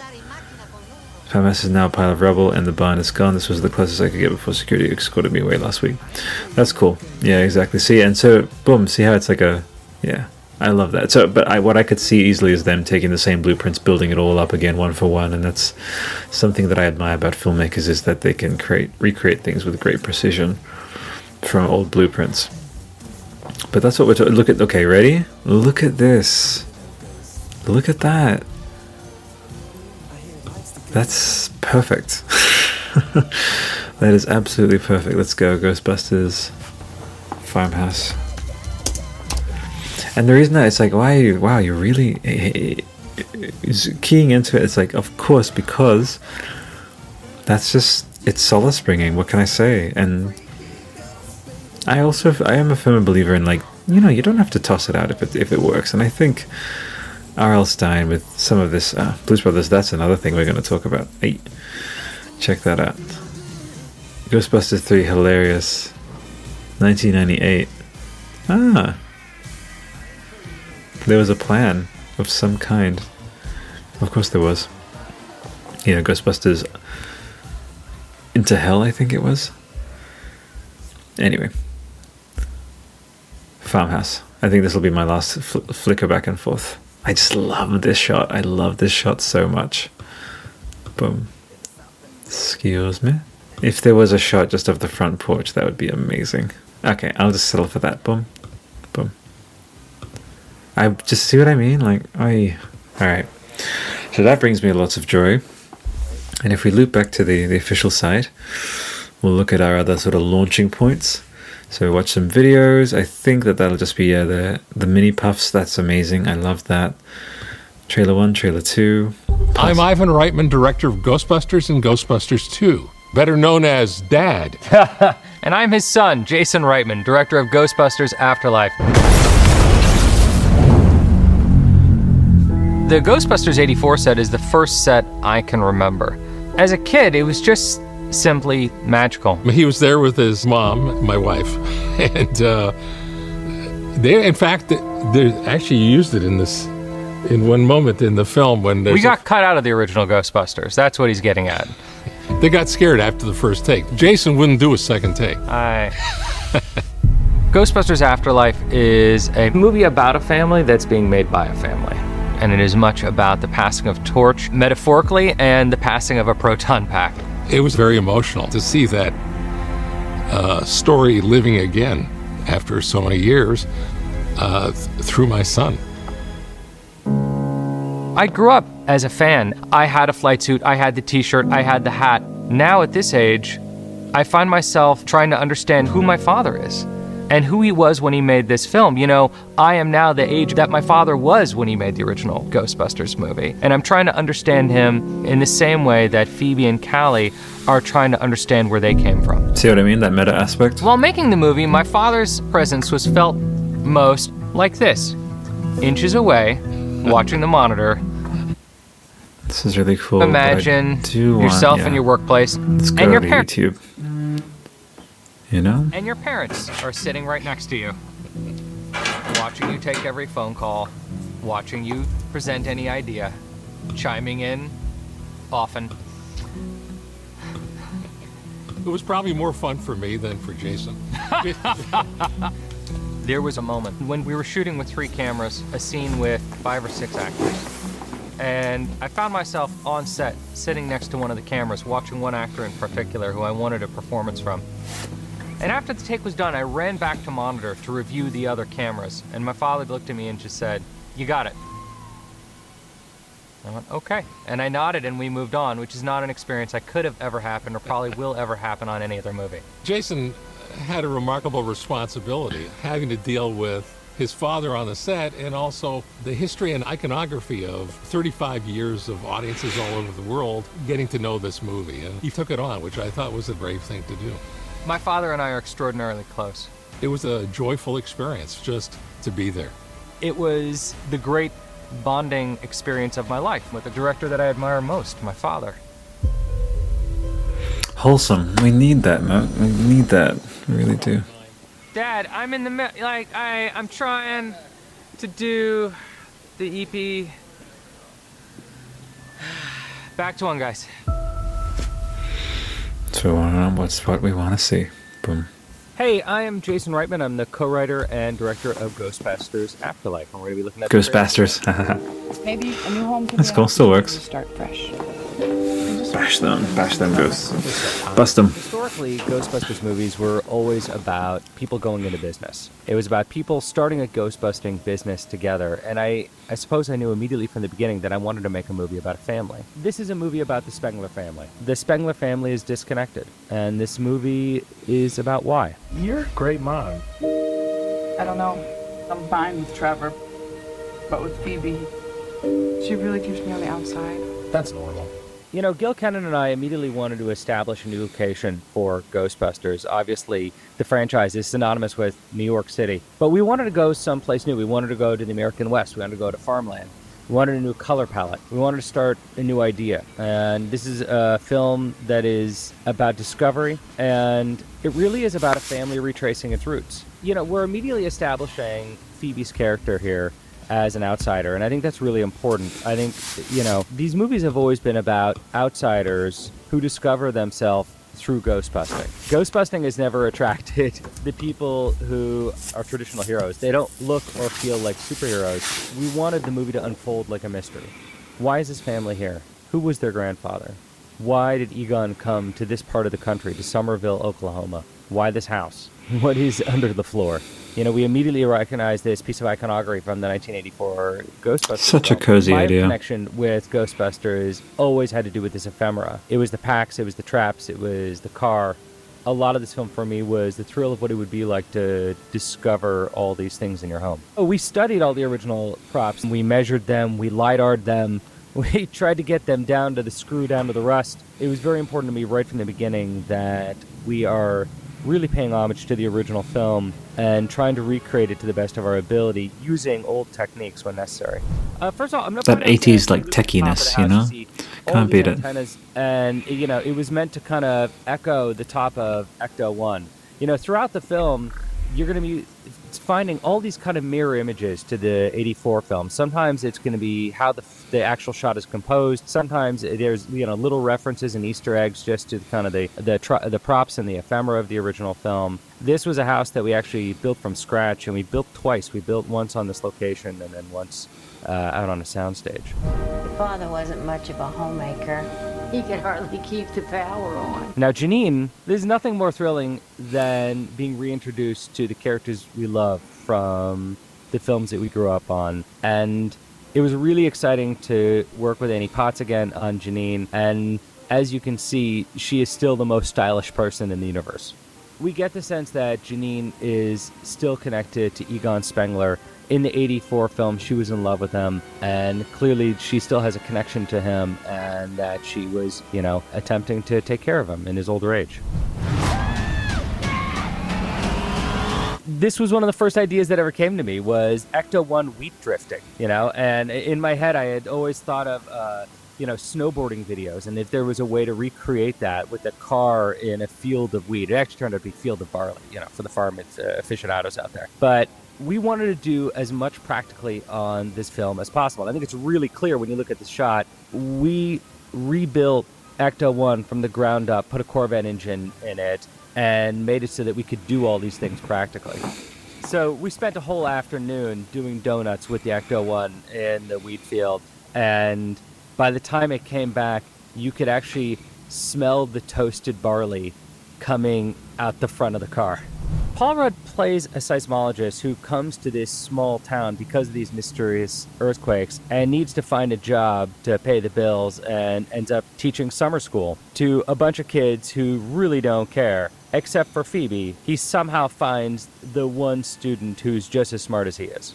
You see Phoebe watching this Ghostbusters commercial on YouTube, and it really gives you a sense of how little she knows about her family the movie takes place in real time, and much like anything that happened in 1984, if you grew up a child of the 2000s, like my daughter, who is Phoebe's age, you really don't know that many things that happen in the 1980s. You know the major events, but one isolated event in New York City may not have found its way into your, you know, chronology.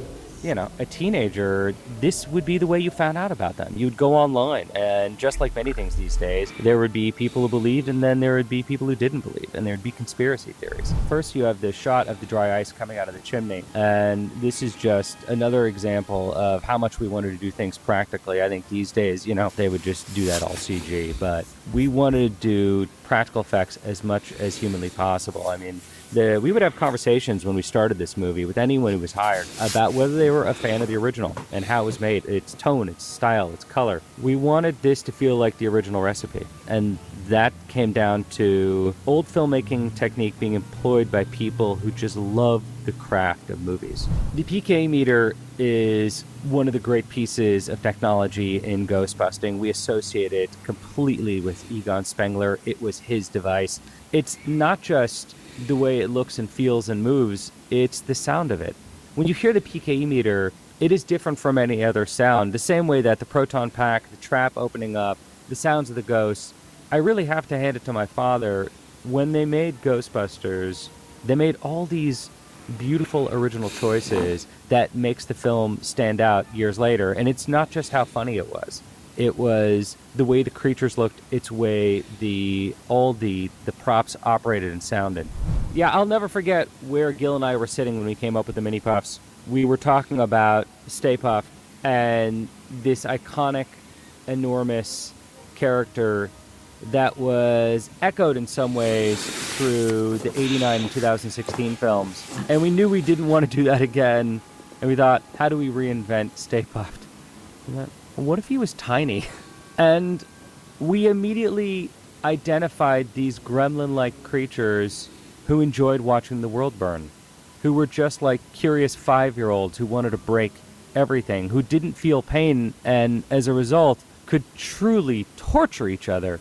And yes, at that point, it was impaling, it was burning, it was s'mores, any violent thing we could think of that we would want to do in a Walmart when we were five years old.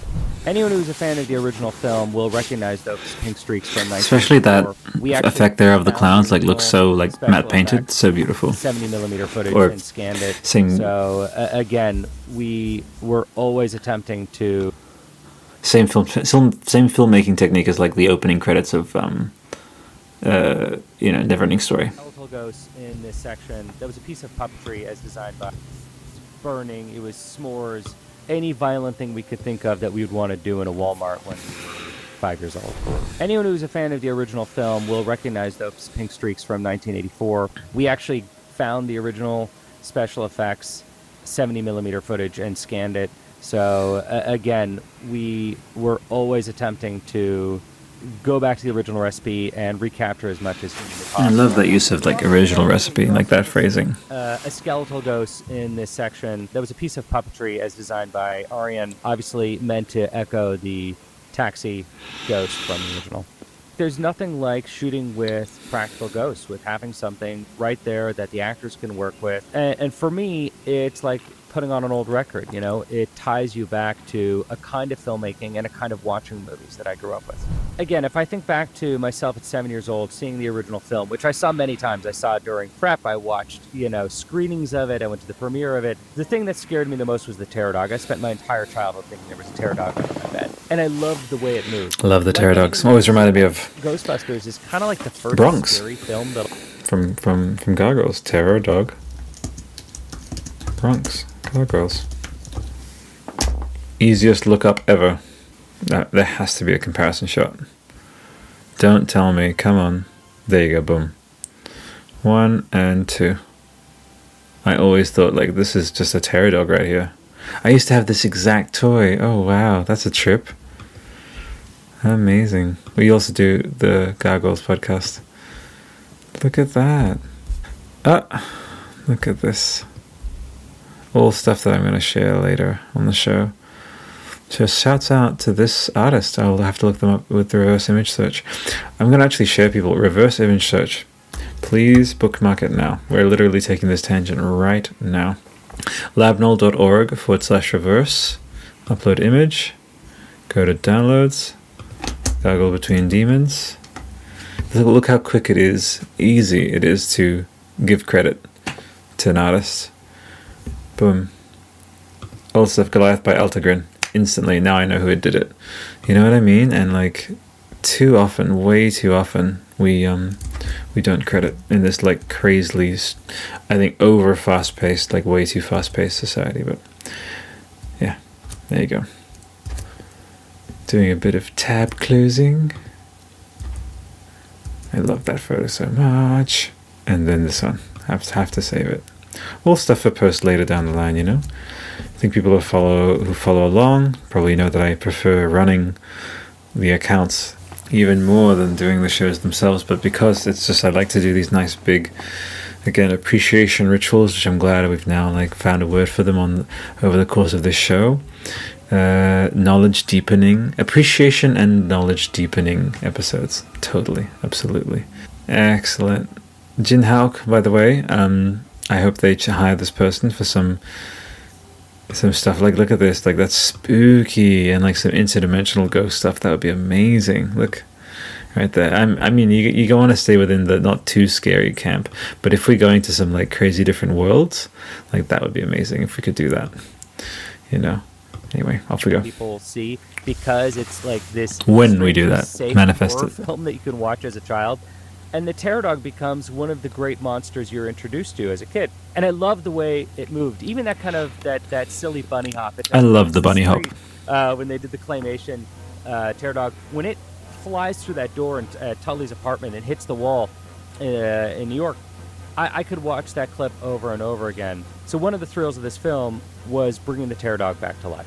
Like, how could we get the terror dog to move now using our technology? And and our terror dog is a mix of puppetry and beautiful CG.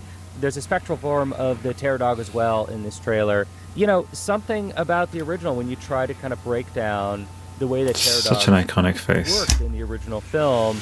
There were Just a certain kind of between 80s-ness, I guess, is the best way I can call it, of like which you saw like the mechanics of like this it just it makes me feel like I don't know we just, I not too long ago I watched an American Werewolf in London and it, again there's just a certain style of jawline and like teeth ratio. It's just don't you can't really pinpoint it but there's a like an exaggerated kind of something where they would have been going off of maybe 80s fantasy art at the time and slightly kind of accentuated and, and yeah it's it's great. So but it's very iconic in its own way. And also i want to comment on i don't believe iconicness comes um, from just saying it's iconic. It actually has to legitimately be iconic.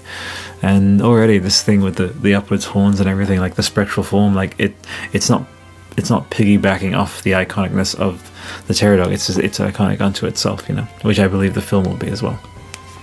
The terror dog mythology, and we wanted to explore what spectral terror dogs look like. That was kind of one of the delightful things about the original. Is there's a moment where you know the coat gets thrown on its head and it has to shake it off like a dog, and then when it and it bangs through the door in the original, it literally has to kind of find its footing again.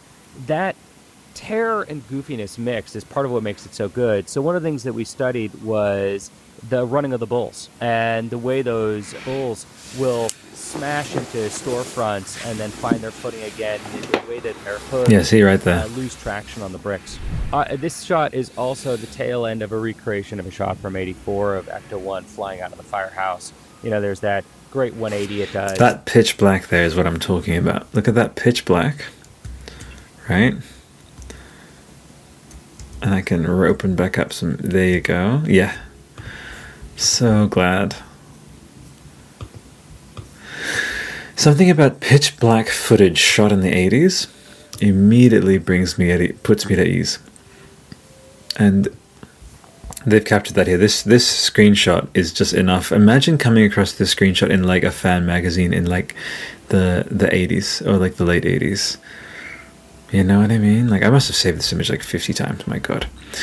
Just gratitude. And this is like my tangent taking space. The freedom is Oh, and we actually have to check out Daniel Logan Kim. Is that Daniel Logan Kim? Is that his name? Is that an artist? Daniel Logan Kim, excuse me, is Daniel Logan is is Boba Fett Logan Kim. There you go, boom. Skills. I'm looking forward to seeing who podcast is and that character. Oh, mini puff marshmallow s'mores. Ah, and then melting the chocolate. Come on, like. Re- remember, there is a parallel version of me that is just eating all this stuff all the time and just like this big. My God, life's so short. Just, just eat tasty things. I'm, I'm telling you. Beautiful. So we've we've been watching a couple of the different um, recaps and and um, and deep dives, but what I want to do is, is is tail this one off. Um, I'm just really happy now, I guess. Uh, what can I say? So let's go to reddit.com forward slash r forward slash Ghostbusters, and we'll filter by new.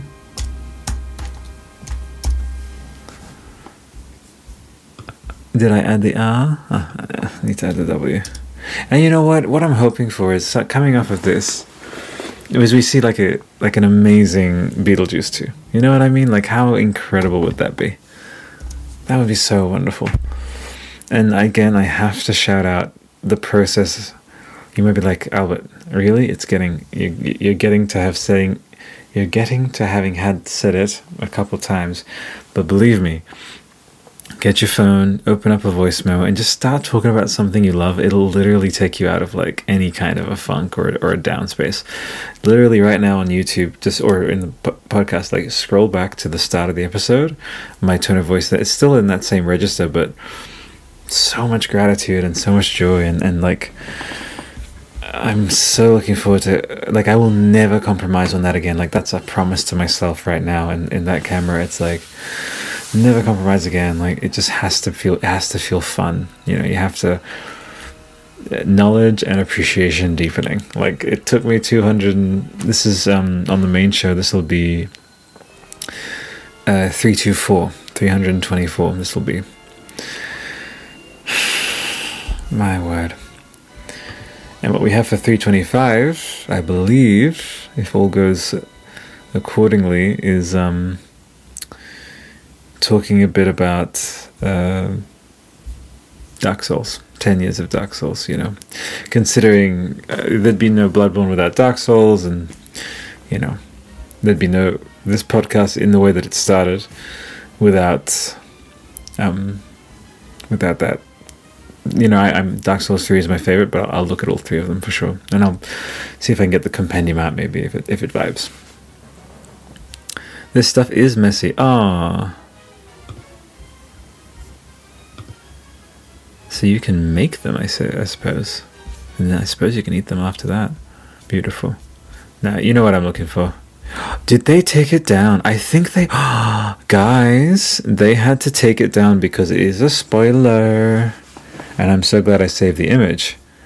Folks, yeah, I remember coming off of this one, like, that was an actual request from the studio. Well, in that case, I'm about to show you something, folks.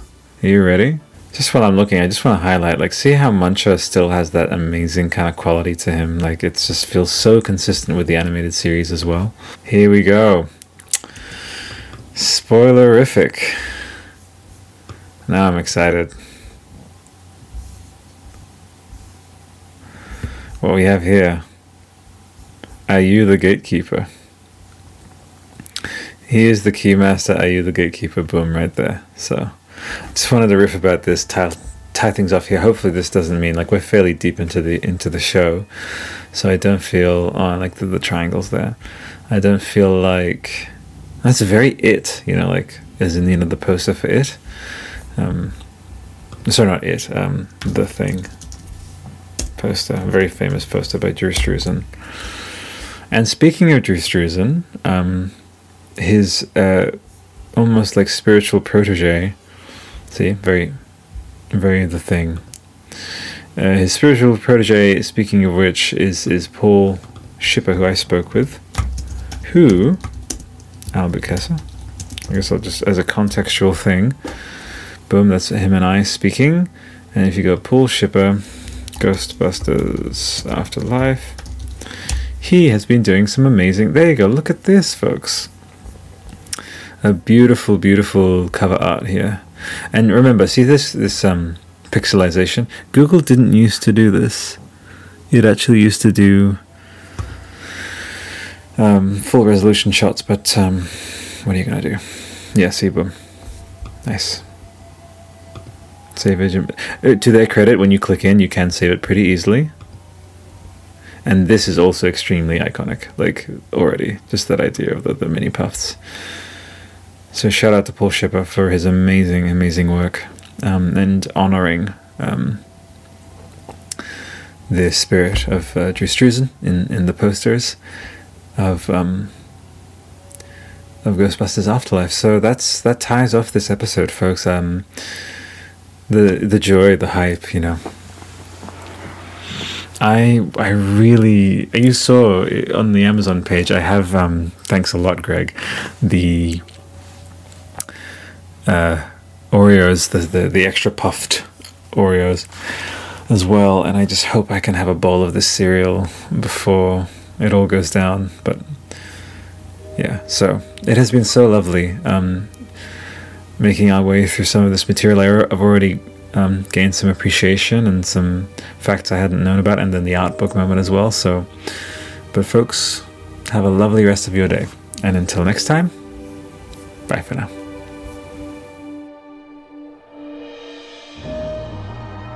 Let's say this Twinkie represents the normal amount of psychokinetic energy in the New York area.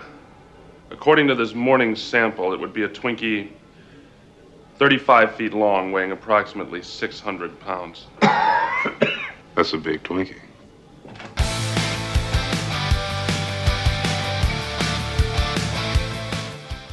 There's something very important I forgot to tell you. What? Don't cross the streams. Why? It would be bad. I'm fuzzy on the whole good bad thing. What do you mean bad? Try to imagine all life as you know it stopping instantaneously and every molecule in your body exploding at the speed of light. Total protonic reversal. All right, that's bad. Okay. All right, important safety tip. Thanks, Egon. What are you working on, Egon? trying to determine whether human emotions actually affect the physical environment. It's a theory Ray and I had when we were still Ghostbusters. Can they see us? No, they think they're here for marriage counseling. We kept them waiting for two and a half hours, and I've been gradually increasing the temperature in the room. It's up to 95 degrees at the moment. Now my assistant is asking them if they'd mind waiting another half hour. Oh, good. Very good. Very, very nice. So, Egon, what do you think? Excellent. Just excellent. We'll do the happiness index next. We're ready for the affection test. Good. Send in the puppy, please. I thought of getting in touch with him after my marriage ended, but. Oh. Isn't that sweet?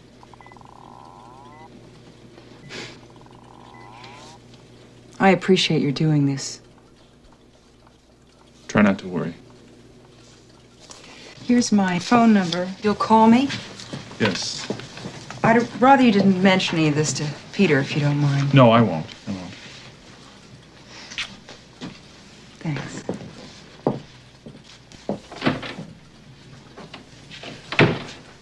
Let's see what happens when we take away the puppy. Hello, Venkman. Hi, Pete. How's it going? Hey, well, hi, Egon. How's school? Bet those science chicks really dig that large cranium of yours, huh? I think they're more interested in my epididymis. Egon. What? What are we doing? He seems to be fine, Dana. Mm-hmm, he's very healthy. He's okay. When he does sleep, where do you put him? Uh, right around here, I'll show you. Venkman, would you get a stool specimen, please? Business or personal? I have a radical idea. The door swings both ways. We could reverse the particle flow through the gate. How?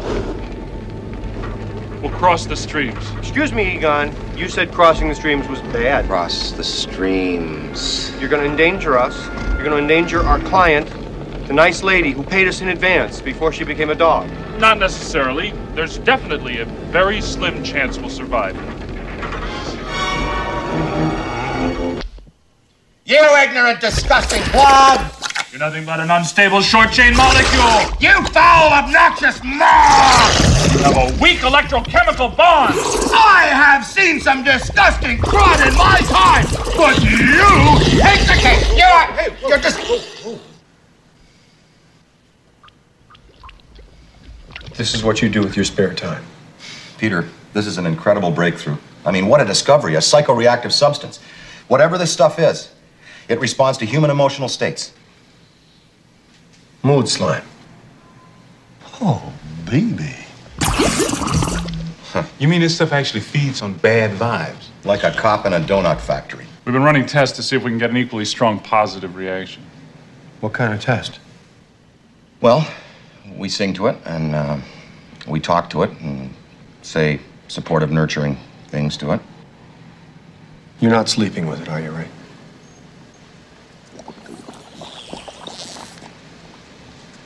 Oh, you.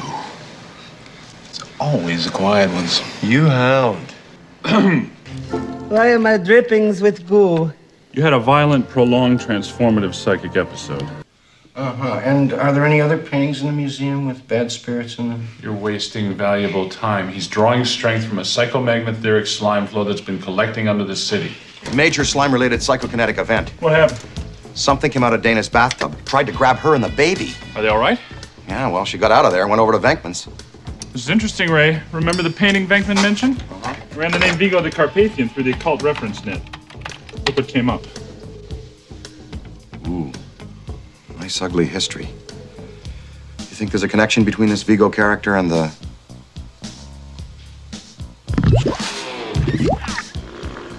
Slime? It's the atomic weight of cobalt, 58.9.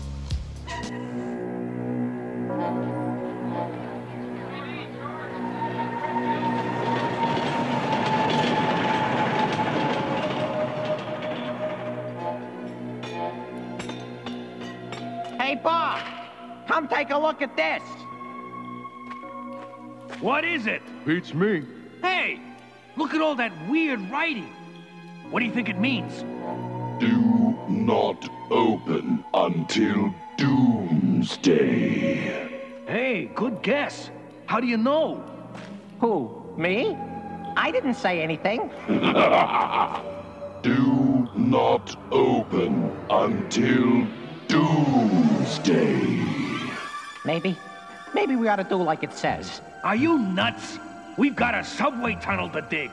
We're not gonna stop just cause some nut door says so. Okay, move those drillers in. Let's go! Whoops. Run,